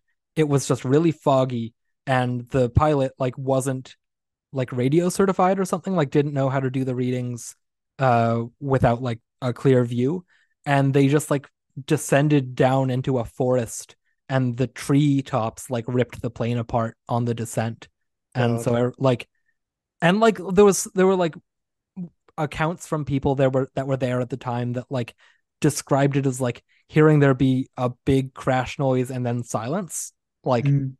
like not this big explosion on the side of a mountain which it really just speaks to how little this movie cares about being accurate that like everyone knows that it was a plane crash people usually assume plane crashes are into sides of mountains let's go with that because it's more cinematic even though Yeah. and like that has persisted for i mean not like this is a movie that people watch a ton and like build their understanding of patsy cline on but like it adds just like falsities to the the mythology and the myth- mythos of her and her life and it's just gross and it's annoying it's re- it's not only I think you you touched on something really pertinent there where you said it speaks to the sort of attitude of the film or you didn't say in so many words you said it half Yeah. you said I, I'm paraphrasing you um but that it's it's taking the the actual facts the actual end result was that she died in a plane crash, and it's portraying it in the most. I don't know. The fabrication doesn't even seem like it's serving a greater purpose. It's and it's really quite brutal the way. Obviously, in real life, the plane crashed. That's incredibly tragic in and of itself. How it crashed, you know, it was a complicated thing where the pilot, as you said, you know, didn't know where they were going. They crashed into the trees. That can be cinematic. But the way it's done in this is, yeah, the plane fails. They're going through the clouds and the fog. And then, well, hey, oh no, we've got the plane working again. Oh my God, pull up. And then she screams out, Charlie, as in Yeah. the name of her husband. And then it just shows that it's the way it just shows the plane hitting this full on Yeah. mountain as if they've been flying at like 100 feet off the ground. It's full gross. fireball it makes a big fireball upon impact. And then another explosion comes up. And i just think it, it just reminds me of that line from uh, before sunrise where she's like oh i can't stop thinking about when you're on a plane and you're crashing. And it's like that one moment between life and death where you realize you're about to die and which is a really haunting thought I think a lot of people have but Yeah. it really like puts it into very visceral stark ah like imagine if you just like shouted out the name of your most loved person because you know you're just about to slam into a the side of a mountain which is not how she, and apparently they were all killed instantly it was quite a quick death and people went out and scavenged and they like looked for bits in the wreckage it's you know an interesting i almost wish it had lingered a bit more but by the time it happens you know what's coming and the film teases it a little bit so it gets into the worst the worst kind of crimes and attitudes of this film and then it's over and you see the funeral and there goes patsy cline and there's sweet dreams Yeah, it sure is. Uh, yeah, not a great movie. Really good I- do performance. better but- than country compared Yes. to country this was really fun again, at the very least, you get to listen to a lot of Patsy Cline music, so that gives bumps it up at least like half a star, maybe a full star yeah patsy cline jessica lange ed harris with hair. ah, with hair and i think that makes for a three star film i found it Yeah. fine Yes, it's fine. What I think Ann Wedgeworth is very good as her mother. I was yeah, I was going to bring that up. She and she got we'll get onto it, but one notice. I think one of the only Yeah. awards this film got was a recognition for her. She is very good, and I don't think I've seen her in much else. it's a name that I've I recognized and I can't remember where. She was uh she was on Three's Company. Uh she won the Tony for uh best performance by a featured actress in a play for chapter 2, which I guess would have been the role that uh was uh what's her name from the Mary Tyler Moore show in the movie? Oh dear, you're asking the wrong person. Is it oh oh god. I've I've talked about chapter 2 on this podcast. You Uh, have. Valerie Harper. oh, Valerie Harper, who did get Yeah. an Oscar nomination for She something. did not. I don't think No? so. I don't think No- she ever oh, did. no, she got a Globe nomination for that film, right? That sounds plausible at the very least. I I'm don't remember. I it's been a while since I've done chapter 2 and but believe it or not, I didn't retain a ton about that bad movie. Oh no. Um uh but yeah, no, so Ann Wedgeworth is also in Steel Magnolias. I think that's her most prominent Future feature episode. role. Ah, and she is also in Bang the Drum Slowly, which is a eligible Also future episode, yeah. There we go. Well, she's going to be the patron saint of uh, the podcast, I guess. Yeah, Or one, one of many. Um, I mean, Ed Yeah, Harris not- is on his third episode here. Jessica Lange is on her Oh. second. Yeah. do you know who is going to be the most fre- the most frequent in the end? Uh, I have not looked into like a lot of the 30s and 40s actors for Oh, that. yeah. Like I, I think Yeah. Bette Davis is up there a lot. The one I know Jeff Bridges is in like six. Wow. Okay. Wow. Yeah. Do you want to do a little impromptu quiz of can you name the Jeff Bridges? No, you don't have to. But uh, Oh yeah, no, I'll try. What Jeff Bridges films with lone nominations? yes, two of them are for him. Oh, okay. If two are for him, then one's Lightfoot, Thunder and Lightfoot. Th- Thun- Thunderbolt called? and Lightfoot. Thunderbolt and Lightfoot. Um, wow, another one's for him. Oh, Starman, of course, Starman. which you've covered. Yeah. I Right, have then covered two of the others that there are. Already. about yes. Oh, one of them is Fearless, Yes, Fearless. fantastic film. which But he's ha- so good in. I yeah, I've talked about that one. He's so good in that. Oh, He really is. God, yeah. and then, um, oh gosh, I'm just thinking through the years of Bridges. I love Bridges. He's Um, yeah. I'm glad that I get to talk about him so many times too. Oh no, I've talked about three of the other ones. Okay, Oh, So, oh, counting okay. Fearless. So Okay. there's only Uh, one more Bridges left. No, two more because I haven't talked about Thunderbolt and Lightfoot. Okay. Oh, okay. Um, let me just. I'm sort of like in the file of facts, Yeah. not file of facts, Rolodex of my Yeah. brain, thinking through the years. One of them is Um, very early for him. Very early, so we're talking 70. Oh, Fat City. He's in Fat Fat, City, Fat yes. City, right? Yes. Um, 73, 74. I'm trying to think of like early the other the other two are in the 80s. 80s. Okay, lone nominees in the 80s. They're Jeff both they're both really weird movies. Oh, they're oh, they're weird movies. Weird like as Oscar nominees. Weird as Oscar. Yeah, uh, it'll, it'll you'll you'll understand what I mean by that when you when you get what the movies are. Is one of them in 1989? No. Uh No, Fabulous early. Baker Boys. Yeah. One of them is this year that we're talking about.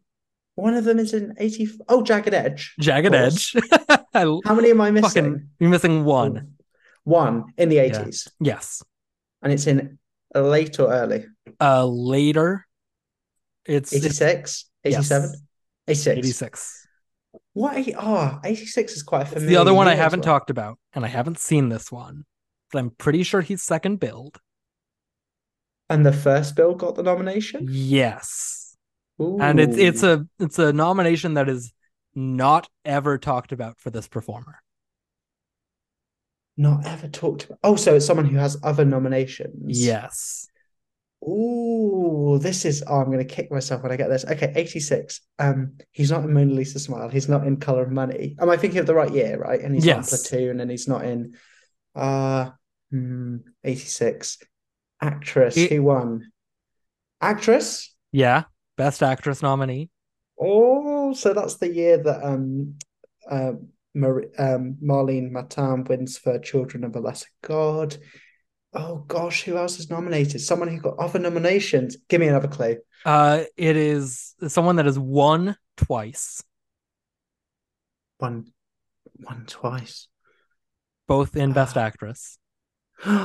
wow. This Oh, is- I'm- only- I'm pretty sure this is this person's like last nomination of their career.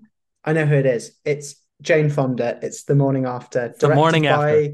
by, um, Sidney Lumet. Sidney Lumet. Yeah. Yeah. Very Wow. curious to see how that one goes whenever I watch it. I remember that not being as bad as its IMDb rating suggested, but probably has some really dicey politics that just went over my head Yeah. when I watched it. But it's also maybe about like abortion. I honestly can't have remember. no idea. I have absolutely no idea. I just know it's a psychological thriller type thing. So that'll be Yeah, fun. yeah.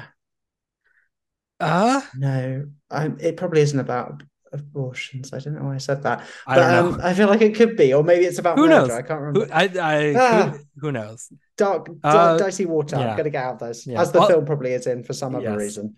Uh now there's there's other people that I talk about. Like Alec Baldwin, I think I've talked about like four or five times already. Uh Liam Is- Neeson shows up in a bunch. Oh, yeah, yeah. Is Rob Roy uh It is. lone? Yeah. Jessica So- Lange. Yeah, Jessica Lange's uh she'll have five eventually. It's uh the other one. And who knows, maybe she'll get up to six with uh with long Di- that would be wild if she ended up with five lone nominations out of seven. Like four out It of six is wild, but five out of seven is I mean it's one wilder to to paraphrase Spinal Tap. Yeah. Well, that's the thing. Like, it's it it almost feels like it's getting more less common that you have lone nominees only because of the way that Oscars seem to nominate films. Kind of. times. However, you did Last year there were four. three or four. Four. Last year there were four. Yeah. And the year before that there was one. So it, goes it goes It back and forth. It's it's Cool. strange. they're they're still still on it year by year pretty much except 2013 before that you have to go all the way back to 1981 like it, they're Wow. consistent yeah It- it's a, it's a consi- it's like again part of the reason why the pitch for this is like a thing that i I felt confident enough that like this could sustain an entire th- series because it happens almost every single year. It really is Yeah. that that much of a consistent statistic. Uh speaking of consistent statistics with the Oscars, well we're just going on tangents and just sort of riffing. Go on. Uh uh I I was mentioning to you before we got on mic that like I've already covered more biopics than I thought I had. Uh, Oh, yeah. in the lead up to this, like I went through the list, like I like immediately thinking of like there's been like two or three that I've done, and as I was writing, there were more and more. So it's a uh, Trumbo, Monster, Casino, Richard Jewell, I'm Not There, kind of. The Hurricane, Joy, Three Faces of Eve, kind of. Uh, Pursuit of Happiness, Last King of Scotland, Story of Adele H, At Eternity's Gate, A Beautiful Day in the Neighborhood, Before Night Falls, All the Money in the World, uh, Charlie Wilson's War, and The Straight Story, and then now Sweet Dreams. So Mm. a lot of biopics. The Oscars love them a biopic. Yeah, I suppose a lot of things. How what makes something a biopic? Like you know, Just about a real. I, I mean, a lot of those aren't really biopics in the traditional sense, like Monster or not Monster, uh, uh, Casino. I'm not there. Like, there's some liberties in terms of what you consider a biopic, but those are all about real people in scare quotes. So yeah, they're on this this list of movies I wrote down in my notebook. I don't know. yeah. So there's yeah, as we've sort of touched upon, patterns, themes, Oscars and biopics, real people. It just seems to. I think that is a cliche with the Oscars as well. Ed Harris. Yeah. Um, if you have these elements, you will get nominated for an Oscar. But yes. th- these are the sort of things that I think people who I have to justify my love of Oscars to will cynically, you know, roll their eyes and go, well, you know, it's a lot of biopics, it's a lot of, you know, and it, Yeah. it- it's true to an extent, but then there's as many misses, or you said it's more hit than miss, but but there's also a lot of biopics that miss and that we just don't remember. I mean, something a film I had not thought about for years that just popped into my head is I Saw the Light, the Hank Yeah. Williams, but like that is a film that no one remembered, but existed almost solely to get Tom Hiddleston an Oscar, which didn't happen. Yes. And now we live in a world where he's just playing Loki all the time, and that's Yeah. what There's a- he's like- doing. if you really dive deep into the specifically failed Oscar buzz of music biopics, you could Mm. have like a whole like this had Oscar buzz style podcast just about those. Like I saw Oh, the yeah. light, miles ahead, get on up, I want to dance with somebody. Uh I there's more and now I'm blanking, but like for sure. even just those ones off the top of my head uh whenever this madonna one comes out i feel like that's gonna trend further from oscar than maybe some people would like that seems like a kind of an odd one uh but yeah there's just so many Mm, and mm. i'm pretty sure this is the only music biopic that i get to talk about so unless you count, I'm not well there. no but then and uh united states versus billie holiday which Oh, is yeah. less about her musical career anyway like that's almost circumstantial for that movie uh but yeah like you talk about how there's been so many biopics as of late but last year there were only like two uh elvis and blonde but like Oof. blonde oh boy oh boy, An- another boy. another I you have biopic to cover. talk yeah, yeah. I, Oh, i'll get there eventually I don't even- far yeah. down the line I don't envy the person that has to talk with you about that film, but or you for having to talk about Yeah. that film again. 'cause there's so much to unpack, and it's it is interesting. But Yeah, this yeah. is this is more back to Lange. Should we talk about the year of? Yeah, I was just about to say, like, we've been going off on this whole tangent for all this time, and we still have a whole other section to get into. Uh, is there anything else we, we want to say about country, which we haven't talked about for like a good 30 minutes? Uh, Not country, not country, not country. It's Country about country music. music. Yes, Yeah. about sweet. I'm I'm Um, surprised that it's taken like an hour 45 for me to make that mistake because I've had to recorrect in my head so many. Is there anything else you want to say about Sweet Dreams, a movie we haven't talked about for like 30 minutes? Or Um, I think other than something that I've kind of we've touched on is the director being Karel Reisz, who has a fascinating filmography, like very eclectic. He's as Gone, like, mentioned before, three check Best form. Actress nominations. yeah, for for French Lieutenant's Woman. No, four. I don't know, French three, like three prior to Sweet Dreams. I mean, Sorry, yes, you're correct. Yeah. Yeah, so French Lieutenant's Woman for Meryl, um, Isadora for Vanessa Redgrave, and again Vanessa Redgrave for Morgan: A Suitable Case for Treatment. Yeah. Yeah. Um, and he didn't make tons of films, but he made Saturday Night, Sunday Morning, which I think is his best, and a phenomenal film that was like so foundational to the British New Wave, which is a subject near and dear to my heart, which I've written about um, and talked about on here. Uh, When we did to- L-shaped room. yeah, Yeah, yeah, which kind of came at the kind of tail end of the British New Wave, and Morgan is a extension of that. But yeah, he's he's a an interesting director who made, and his contemporary Tony Richardson would direct Blue Sky. So we will get onto that later on in the miniseries. we sure will. But um, yeah, an interesting director to look at the filmography of for anyone who's interested. And other than that, that is everything I have to say about the film Sweet Dreams. All right. Okay. So let's move on to some Oscar stuff. The nominees for performance by an actress in a leading role for her portrayal of a mother superior trying desperately to maintain decorum in a troubled situation, Anne Bancroft in Agnes of God.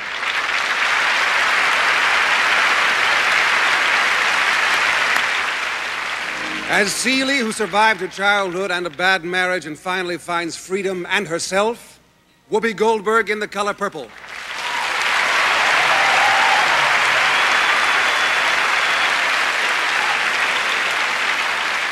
As the strong willed, legendary country singer Patsy Cline, Jessica Lange in Sweet Dreams.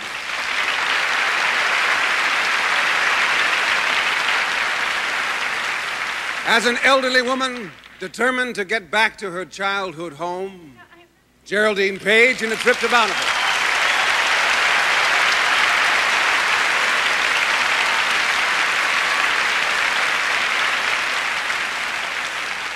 As a passionate woman who braves the new world to create a new life for herself, Meryl Streep in Out of Africa.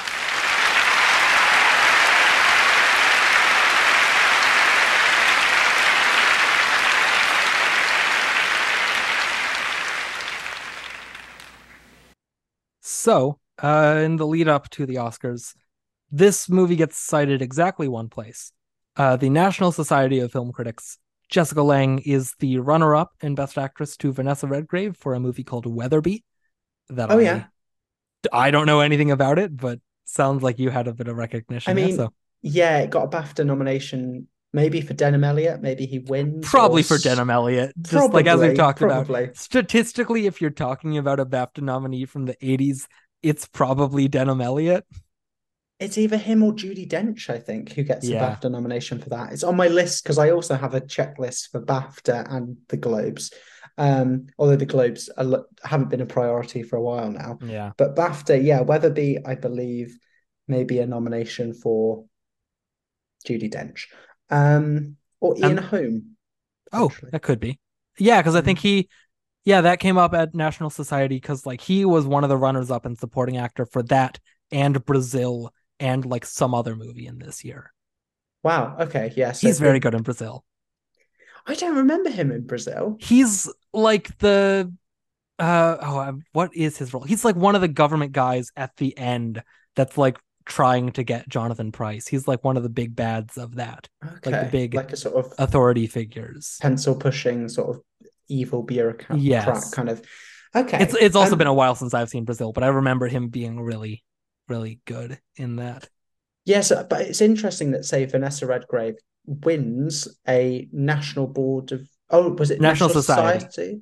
which is an American-based awards body, right? Yeah. Yeah. Um, considering she's not even a nominee at Oscar nor at many of the major precursors, including BAFTA. So it maybe shows how um, scattered this Best Actress field was, at least Yeah. in a preliminary stage, and really until the Oscars themselves.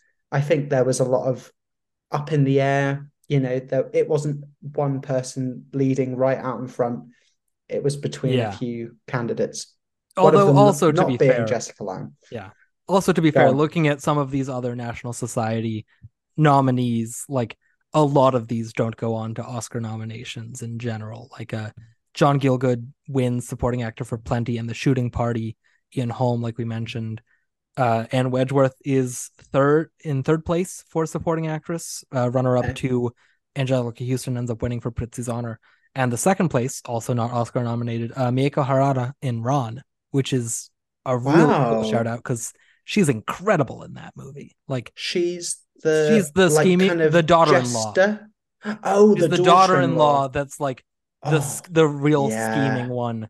I don't yeah, remember. The death where Yes. the general, like, yes, yes, yes. I don't remember who the counterpart spoilers. is in Lear, what that character is.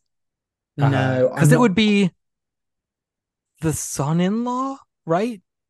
Because Yes, there's no sons gender in swapped. Yeah, it's daughters. isn't it? partially gender swapped because it's still a, a, King ma- a Lear, patriarch, yes. but it's sons. But yeah, I think no, she- she's so good in that. Yeah, oh my god. Oh, yeah. I, having done some sort of research into the inside Oscars of it all in 1985, you just oh Ran Ran was there. Kurosawa's Ran, and getting the recognition, I think, against the odds that it deserved. Like obviously, it only gets the a few two nominations, I think, when it comes to the Oscars.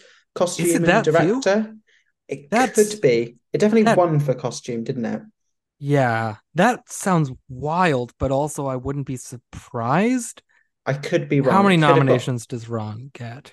It gets four. some- Four. Okay, okay, that's Okay. better. That's better. also But nominated for cinematography and art direction. Yeah, if I, Yeah, yeah, so- those make sense. makes sense. Should have got um, every nomination across the board. That Yes. film is a triumph, and anyone please go see it Yes, um, on the biggest screen you can or in the best quality you can because it's so vivid and incredible. But um, yeah, 85 is a weird year that I think in you almost would expect, say, the the films that have lasted the most from 85 are maybe like Back to the Future, Ran. I can't really think of one to rival that, but they did show up at yeah. awards things. Like, so Brazil gets a screenplay nomination, Brazil, which is so yeah. cool. Uh, Color Purple, I think, is probably one of the the most remembered of this year. What else would that even be? Let me. and it's coming back, of course, coming back into relevance Yeah. this year with the musical version playing into the Oscar race later this year. Yeah. No, I'm looking now, just like with the Letterboxd top movies on, of this year. It's like Back to the Future, which gets Oscar nominations, and then Breakfast Club, which doesn't. Come and Yeah. See, which doesn't. The Goonies, which doesn't. After Hours, which doesn't come out till the next year, like theatrically, and also doesn't. Clue, which doesn't. Brazil gets that nomination. Ran gets a couple. Rocky Four, does that actually? That actually might get a. Does it? Is uh? So yeah, song Yeah. "Eye of the Tiger." No, it does. What? Eye of the Tiger wasn't nominated. I totally assumed it was. But Power That's of Love crazy. from Back to the Future Yes. is, which I found a fun nomination when looking up this Yeah. year. Yeah, no, it's a, a lot of the like most popular and remembered movies from this year are not the ones that are Oscar nominated. It's also like, Or at least with are the Yes. front runners, you know. yeah, Reanimator and Pee Wee's Big Adventure and Day of the Dead and Mad Max Beyond Thunderdome. And Mhm. even like the more art house ones like Vagabond and To Live and Die in LA and uh yeah. uh Mishima and all that. Yeah, no. Uh, but uh they just couldn't couldn't uh help themselves from falling over themselves to reward uh out of Africa is what I'm trying to get at there. There we go. Out of There go. Africa fucking I was going to watch it for this one and decided I have better things to do with my life. Well, it is long, isn't it? It's very Yes. long. Yeah. Oh boy, is it. I'll watch it eventually. I know, but you I I had a busy weekend. I didn't I didn't want to do that. And so I yeah, didn't. no. You were saying Billy Joel and And think- Stevie Nicks, yeah. and Stevie Nicks. There's no like you know, if someone said to you, "Do you want to watch Billy Joel and Stevie Nicks or Out of Africa, the 1985 Best Picture winner, uh, I- which is about um, I mean, it, White the- people in even- Africa Yeah, yeah. I mean, even from the title, it's it's problematic. It's very much a Gone with the Wind for the 80s. That did win Best Picture and Best Director and all that, but Yeah. um, yeah, it's a film that I remember very, very, very little of. Um, apart from um, handsome Robert Redford, who apparently is playing an English, a bald English six foot six man, which um, yeah, this wasn't the oh the era for casting appropriately, and so actually Yeah. in comparison, Jessica Lange looks pretty damn accurate as uh, Patsy Cline, but yeah, so she was obviously this is where the Meryl of it all comes in Yes. again. Yeah, they're their second time up against each other, but neither of them end up winning. Neither of them really have a sh- like. It almost feels like the the part of me, the same part of me that is like Bohemian Rhapsody was pro was maybe runner up to Best Picture in 2018, is the same part of me that's like maybe Meryl was runner up to Best Actress here and not Whoopi, just because there's like cynically you almost want to be like well they're st- the oscars are stupid and wrong and so of course they're going to go for the stupid and wrong one over the good one but Although from the precursors, Whoopi won the Globe for drama. yeah she did she beat uh geraldine page there She beat winner, eventual Oscar winner Geraldine Page. Therefore, one would, you know, hopefully i mean it probably was whoopi like and also because meryl had just won her second like three years earlier i'm probably just being too cynical in that but you never know the it's a it's a blind ballot, so you could absolutely be right. And Yeah. the the fact that Meryl's nominated what at least another three times within the next five years of this, if you're counting 1990, yeah that you know she she was very popular. However, interesting reading into it, you know, Meryl's 21 nominations look very nice on paper, but if you look at her reviews and how people discuss the performance for Out of Africa, people were quite divided on it and saying, Yeah. we're sick of she doesn't we don't even know how she sounds. We don't know what her real accent is. This is becoming a gimmick. Also we've asked a lot of danish people does she sound danish? And they're all saying absolutely not. So there was this backlash of like it's a nice gimmick but it's not even feeling very authentic. And you've got um jessica lange playing a, a well-known icon on the other hand and not getting the same accusations so yeah you know, and literally using the exact voice of Patsy Cline for the songs. And I think, Yeah. you know, Meryl was probably I I would say third, but she could have been second, yeah with Geraldine Page obviously winning, um, Whoopi Goldberg for the color purple in second, and potentially Meryl for um, Out of Africa in third place. I would say Meryl is no lower than third because Oh no. do you think they're gonna give it to Jessica Lange for this or Anne Bancroft? For- well, the funny thing about this year though is have you seen Agnes I have not seen something Agnes of God. Agnes of God. I think that's actually a really good film. It's one of the few films that when you go back and watch every Oscar nominated performance, I think it's a film that is underrated. I think that's an incredibly good drama, co-starring Jane Fonda, who's nominated the year afterwards, Right. aforementioned. Um, opposite Anne Bancroft, who I think has one of the low-key strongest nomination streaks. I think she could maybe win in every year she's nominated, apart from the her latter two. But Yeah, she's really good as um, I think as a nun in that sounds uh, right. this film. And Meg Tilly is pretty phenomenal and given a lot to do and is nominated in supporting. Wins the Globe, so probably came second to Anjelica Huston in supporting. Um, so yeah, I'd say Lange is actually comfortably fifth in quite a competitive year. Like performances, no one's sticking up for nowadays, but back then I feel like they all had merit in their own Yeah. ways. yeah, that's fair. Uh, yeah. Again, I I said all that having not actually seen it, so I don't know. Um, I did watch Trip to Bountiful this morning. Yes, tell, well, what did you feel about Trip to Bountiful? Geraldine Page, fine. historic, you know, Yeah, win. her Yeah. her first win on her eighth nomination, Mm, the the Pacino special. mhm. uh potentially to be broken by Glenn Close or one way or another Glenn Close is breaking a record. Uh Yeah. uh, whether it be that she win on her ninth or that she ties Peter O'Toole and never gets another nomination or who knows. Uh but ah, she was fine. It's a it's a okay performance. It's not a very interesting movie.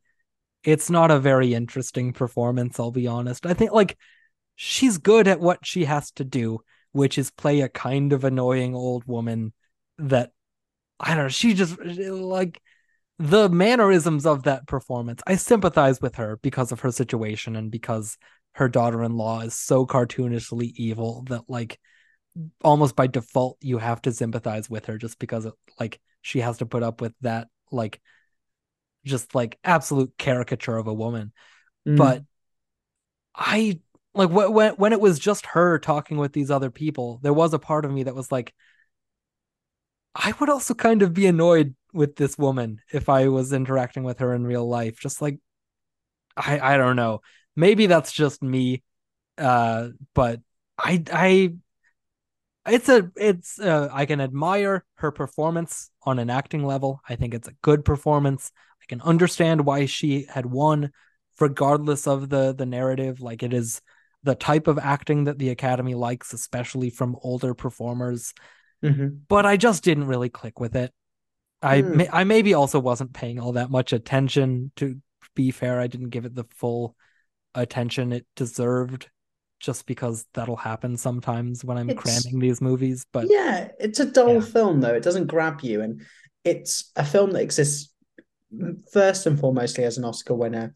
It is Yeah. very much a crazy heart of its time. But I you know, even like- like, Crazy Heart. Like I think Crazy Oh, it's- fine. Yeah. It's got more yeah. juice. I mean, Crazy Heart has more juice to it, but Trip to Bountiful is the like career Oscar film. Like, and it comes the year before Color of Money, and Newman Yeah. Newman had more and arguably better performances. You, you know, like so, uh, often people say they should have Oh, yeah. waited for Nobody's Fool, but you know. Color of Money, fine. You know, it's like it, it's the Pacino, you know, win as you Yeah. said. But Geraldine Page yeah. dies like two years within two years of winning her Oscar, maybe even a year. She Yeah. wasn't very well, and she continued on stage where she was very much seen as this titan of um, Broadway, and yeah, retires after a um, or retires home after a performance of Blithe Spirit, I think, and collapses and has a heart attack and dies. Like she died within a very short span of Yeah. her Oscar. So this was the time to get. She did not have many or any more film performances to give Yeah. after this. So it does feel like a sort of lifetime of effort. And she, I think she had a relationship with Oscar where she said, "Oh, it's fine. I'd rather almost not win after eight because you don't have to get up and make a fool of yourself." People who win Oscars are so tacky, she said Yeah. which I love because it's quite a tacky film to win an Oscar. But she's a winner, and it feels right that we don't have to say Geraldine Page was one of those people who was snubbed and never got her due because she did. And and you know, if you watch that clip back, F. Murray Abraham, you know, Best Actor winner of the year before, has the very sort of cavalier, like he opens the envelope and says, "Ah, yes, the Best Actress in the English language." Geraldine Page, you know, it's like the, Yeah. uh, you know, he gives it his own little flourish, which is very F. Murray Abraham of him. And yeah, it's one for the year. It's one, and obviously Whoopi Goldberg would go on to win her Oscar. Lange would go on to win another Oscar. Streep would go on to win another Oscar, and um, Bancroft had won her Oscar. So Yes. it's a, a field of eventual or already winners. Which there aren't that many of. Uh No, I guess, although I feel like we have touched. Oh, 84 is one, apart from Judy Davis, where they all have. yeah. So, yeah. And 90. No, probably not 94 because Winona Ryder. We'll get yeah. onto that. Or Anyway. Miranda Richardson. Or uh, yes. Yeah. or someone the, else. The other three. Yeah. I don't know. But yeah, so but of course on the periphery of Best Actress there was there was the famous snub of um Cher not being nominated in lead actress in 1985, despite winning the Cannes, the coveted and very much prestigious Cannes award for Best Yeah. Actress, which she shared with Norma Is that Yes. Yeah. Yeah, for uh, the which- official story.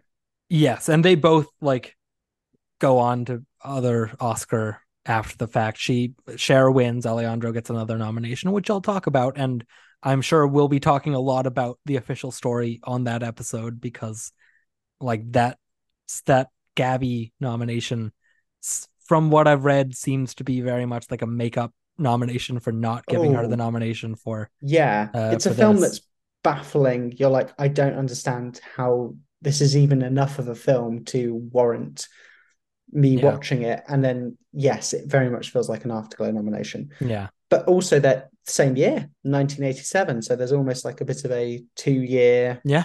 cycle there. But um, yes, and there were a few other people on the cusp potentially of Oscar nominations. Yet, Yeah. In the end, Lange gets that reliable. We like you. Let's reward you again. Yeah. even though we know you're not going to win. Yeah, it's interesting looking at some of these others, like Cher, who was a previous Oscar nominee, but so still good. wasn't quite taken seriously as a leading actress. And Mask was kind of a disappointment, I think. I don't really Mm. know. But uh it still gets a nomination for makeup. Yes, But- Uh misses out on that nomination for her and for Eric Stoltz, who was like in the running and supporting actor. Mia Farrow. that Oh. Eric Stoltz that year had been in Back to the Future, famously recast. Yes. Uh after a few weeks. Sorry, you were saying the oh other no, best, just yeah. best actress Mia, contenders. Mia Farrow in Purple Rose of Cairo, which uh, this is, I mean, I was going to say this is at the point where Mia Farrow still doesn't have an Oscar nomination, but we're still there now. So she's just Yeah. like never, you know, for whatever reason, never considered uh, seriously enough to get there. Norma Aleandro, as we mentioned, who has the hurdle of being in a, a film not in the English language. Mhm. Kathleen Turner, who wins the Globe for Prizzi's Honor, a movie that they loved Mm, movie that gets uh uh picture director actor supporting actor uh Supporting nominations actress. yeah supporting actress win uh adapted screenplay, Screenplay. nomination uh eight nominations total it's a uh, editing nomination costume design nomination uh is that maybe it i don't know but Yeah, I mean, Yeah. but a, a lot of above the line, obviously, with Yes. director, picture, and three of the acting categories. And the one it Um, misses is Kathleen Turner, who, like, at this point, is this her first or second in a row of winning the Globe and not getting the Oscar nomination? I guess so because- she has. Previous year would have been Romancing the Stone, Mhm. and this year She could have even won Honor. the year after for. Um, Pe- Peggy Sue Got Married, Peggy which Sue she Married. gets the Oscar nomination for, but doesn't win the the Globe, Globe. because someone Who would that have been Oh, that's a good in question. 1986? I couldn't tell you off the top of. Comedy musical. It's not one like Bette Davis. Oh, not Bette Davis, Bette Midler. Ah, let me look at that For up. like ruthless people. No, no, it won't be. It'll be someone who got an Oscar nomination in '86. Probably it was. Oh, Crimes of the Heart was considered a comedy. Sissy Spacek won, apparently. It's got some whimsy to it, which is of course a Huh. Lange a Lange film. I forgot they nominated uh, Melanie Griffith and Jeff Daniels for something wild. That's cool. S oh, and Ray Liotta And Ray Liotta, yeah. In their coveted, you know, like supporting that only that doesn't do ten for ten. It goes five Yeah. for five. So and yet it didn't fun. get a comedy or musical nomination, even in a year where they had six of those. Oh, Hannah and her sisters winning, and then Crimes of the Heart, Crocodile Dundee, Down and Out in Beverly Hills, Little Shop of Horrors, which is cool, oh, that's and good. Peggy Sue Got Married. It's Mm. It's really fun to look back at the 80s Golden Globes specifically in their comedy and musical categories because there's some that feel like if this same movie was released now, they would never go for it because they only consider like comedies and musicals that are like quote unquote serious that like they can take seriously. Like it's it's is the Globes, I mean, always weird in what they consider and what they don't, but uh so much cooler in the 80s. Yeah, yeah, and more. The '80s was a time, a Golden Globes era. You know, it was Yes. they their their tastes matched up. Um, but yeah, other I mean, of course, it was never going to happen probably at Oscar, but um, uh, Sandrine Bonnaire, Yes. I believe is the actress's name for Vagabond. she's um, so good. She's phenomenal. Probably the most memorable leading actress performance I've seen of a film released in 1985. Yeah. She's phenomenal. And She's she's maybe about 20, 20 years old, if that. Yeah. when she makes no she is she was 18 when the film released so staggering staggering um you mentioned mia farrow of course there's also kelly mcgillis in witness Yeah. who got some notices from BAFTA and the Globes in drama, I believe. Um, he's very good. There's Um, uh Sally Field in Murphy's Romance, which Garner gets a nomination for. Yeah, and I think there was an interesting quote I saw that said, if the Oscars are always a popularity contest, Garner will win. And he wins the Globe or gets nominated? Just I nominated. let me pull that back up. I think he wins. I think Or it's Nicholson. Nicholson wins because it's Yeah. technically a comedy. Yeah. Uh, but um, Although that's That- also a cool category because it's uh, a Nicholson and Garner, Michael J. Fox for Back to the Future, which Mhm. is rad. Griffin Dunne for After Hours, which is so rad. And uh, Jeff Daniels in Purple Rose of Cairo. And it, it- yeah, it's wild that the two leads of Purple Rose of Cairo are like two of the great should have got an Oscar nomination but never have. And Yeah. with Mia Farrow, it feels like there's no potential for that to happen now because she's pretty much retired. And Jeff Daniels could happen, but he gave so many great performances that didn't get nominated that you just wish you could go back and Yeah. give them both a nomination for that really great film. Yeah. Um, also just looking at these golden globes uh just looking at these golden globes this is the year where joel grey gets a supporting actor nomination for remo williams Reno. the adventure begins where he is in yellowface Oh, like really Yeah. bad like like like really bad oh no. it's And there's like someone gets a supporting actress nomination that Maxine, someone from Max, Glenn Close for Maxine, is that? yeah glenn close and maxie in uh, best actress comedy or musical Yeah, like a film I've never heard of. Like Yeah. you can look this up, and there's obviously the iconic Michael J. Fox getting it's one of its only recognitions in acting, and then you know right alongside some terrible films that have aged really poorly and no one talks about. yeah potentially. And then you have films like After Hours, which is really underrated, an incredible Scorsese film. And such a cool nomination Griffin Dunne and Rosanna Arquette getting a nomination. oh wait did she i i skipped over she that might not have, but she she won the BAFTA for it.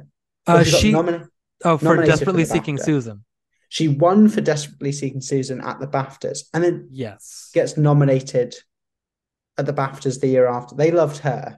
Yeah. And Desperately Seeking Susan also gets a nomination at the Globes for 85, yes. which I just think of that and After Hours in the same kind of bracket because they Yeah. both have her in and some awards nominations outside of the Oscars.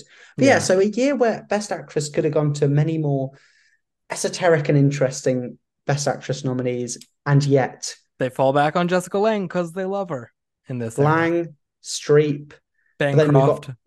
Bancroft, of course, yeah, Bancroft is. I defend that film for any. I recommend it to you, Gordon. I recommend Yeah. it to anyone listening. But even still, that's film, the Academy falling back on an old favorite. absolutely, and and Cher obviously it builds her momentum when she presents Best Supporting Actor in her incredible headdress and Yes. outfit, and yeah, really lays the groundwork for her being a force to be reckoned with. Um, who really wants to Win. Yeah. yeah, win. And she does. And it compels her, it propels her rather towards a win in two years' time, which is a great win as well. A, a really fun, yeah, Yeah. take, yeah. The Oscars getting off their high horse and recognizing something that's fun and popular and skilled, nonetheless. Definitely. Uh, one other that I just want to mention from this year as a leading actress performance that like was never in a million years going to be Oscar nominated, but I just love it as a performance is uh uh Nobuko Miyamoto in Tampopo, which is Oh, okay. uh, a really just like fun, good movie, and she's very good in it. Uh, just looking at uh, my other favorites from this year, that was one that stood out as having a a really strong performance that uh, could have, but was ultimately never going to be nominated. Uh, yeah, no, good, good, interesting, weird year. Yeah. And one where the Best Picture winner betrays how interesting the year was because Yes, it's out of Africa winning Best Picture, Best Director, and a few below the lines, I'm guessing. So, yeah, although it doesn't feel like there is a Best Picture, an obvious like this film was robbed of Best Picture. I think Uh, Color You know, Purple. I find I don't think the color purple's like the most the most you know it's Yeah, it's very good, out of but it, the- and probably yeah. yeah, it's more deserving than out of Africa. But Back to the Future is the obvious one, but obviously Yeah. that's never going to win. Although it does get a nomination. Ran, yeah, Ran would've been yeah. Back to the Future gets like four nominations or something. It right? does indeed, yes. But it also, to defend my homegrown BAFTAs, BAFTA did nominate it for Best Picture, which I think is That's cool. kind of cool. Um, and they were right. And it should have got a nomination for Best Picture at the Oscars, but it did not because it was Prizzi's Honor, which is a film that does nothing for me. Out of Africa does nothing for me. Color Purple, fine. And then two other Best Picture contenders. Witness and Witness is fine. Kiss of the Spider Woman is the other one. Kiss of the Spider Woman, pretty good. Yes, I'd probably give it to Kiss the Spider Woman. I haven't seen it. It's good. It's queer. It's Yeah. kind of edgy for 85. I do like Raul Julia. He Uh, should have got an Oscar nomination for it. I have He's heard. terrific. Yeah, Yeah. I, I don't doubt that. Yeah. Should we put um well, shall we play the game? What else might you have nominated this for? Yeah, I, I can't imagine what we're gonna say, but uh, yeah, in your fantasy world, where you get to pick all of the nominations, what nominations would you have given to? I almost said country again. Oh my god, uh, to Sweet Dreams. Um gosh, I'm really gonna have to dig below because I don't think I'd give um Lange the nomination. Um none of the actors I think stand out. No, not the picture, the direction, the writing, the production design. The costumes are fine, but I'd ha- I mean, obviously it's this is a year of like say even Back to the Future has it's straddling Iconic. the 80s and the 50s. Very genuinely iconic. iconic, costume And- design in that movie. maybe the most iconic costume design ever, Big Ran, that wins, deserves that nomination. Um, so I don't even think I'd give it one there. Production sat, mm, maybe no, no, zero. Sorry, sorry, Sweet Dreams. Yeah, I think I'm with you. I Lange is good. Like I said, I really like this performance, Yeah. but like, it's not. There, there's not a passion behind like I, I don't feel any sort of real need to nominate her. I guess like we Mhm. ran down a bunch of the other nominees here.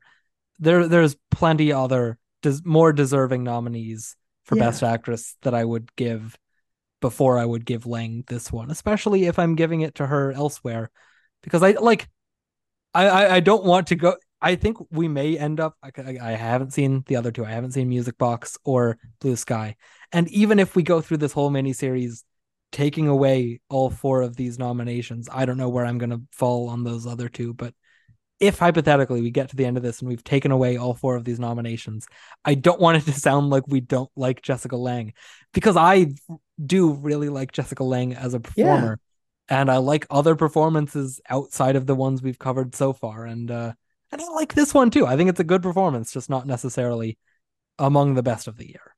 It's fine and it's tough. Whenever you have to pick a five, there's always going to be casualties.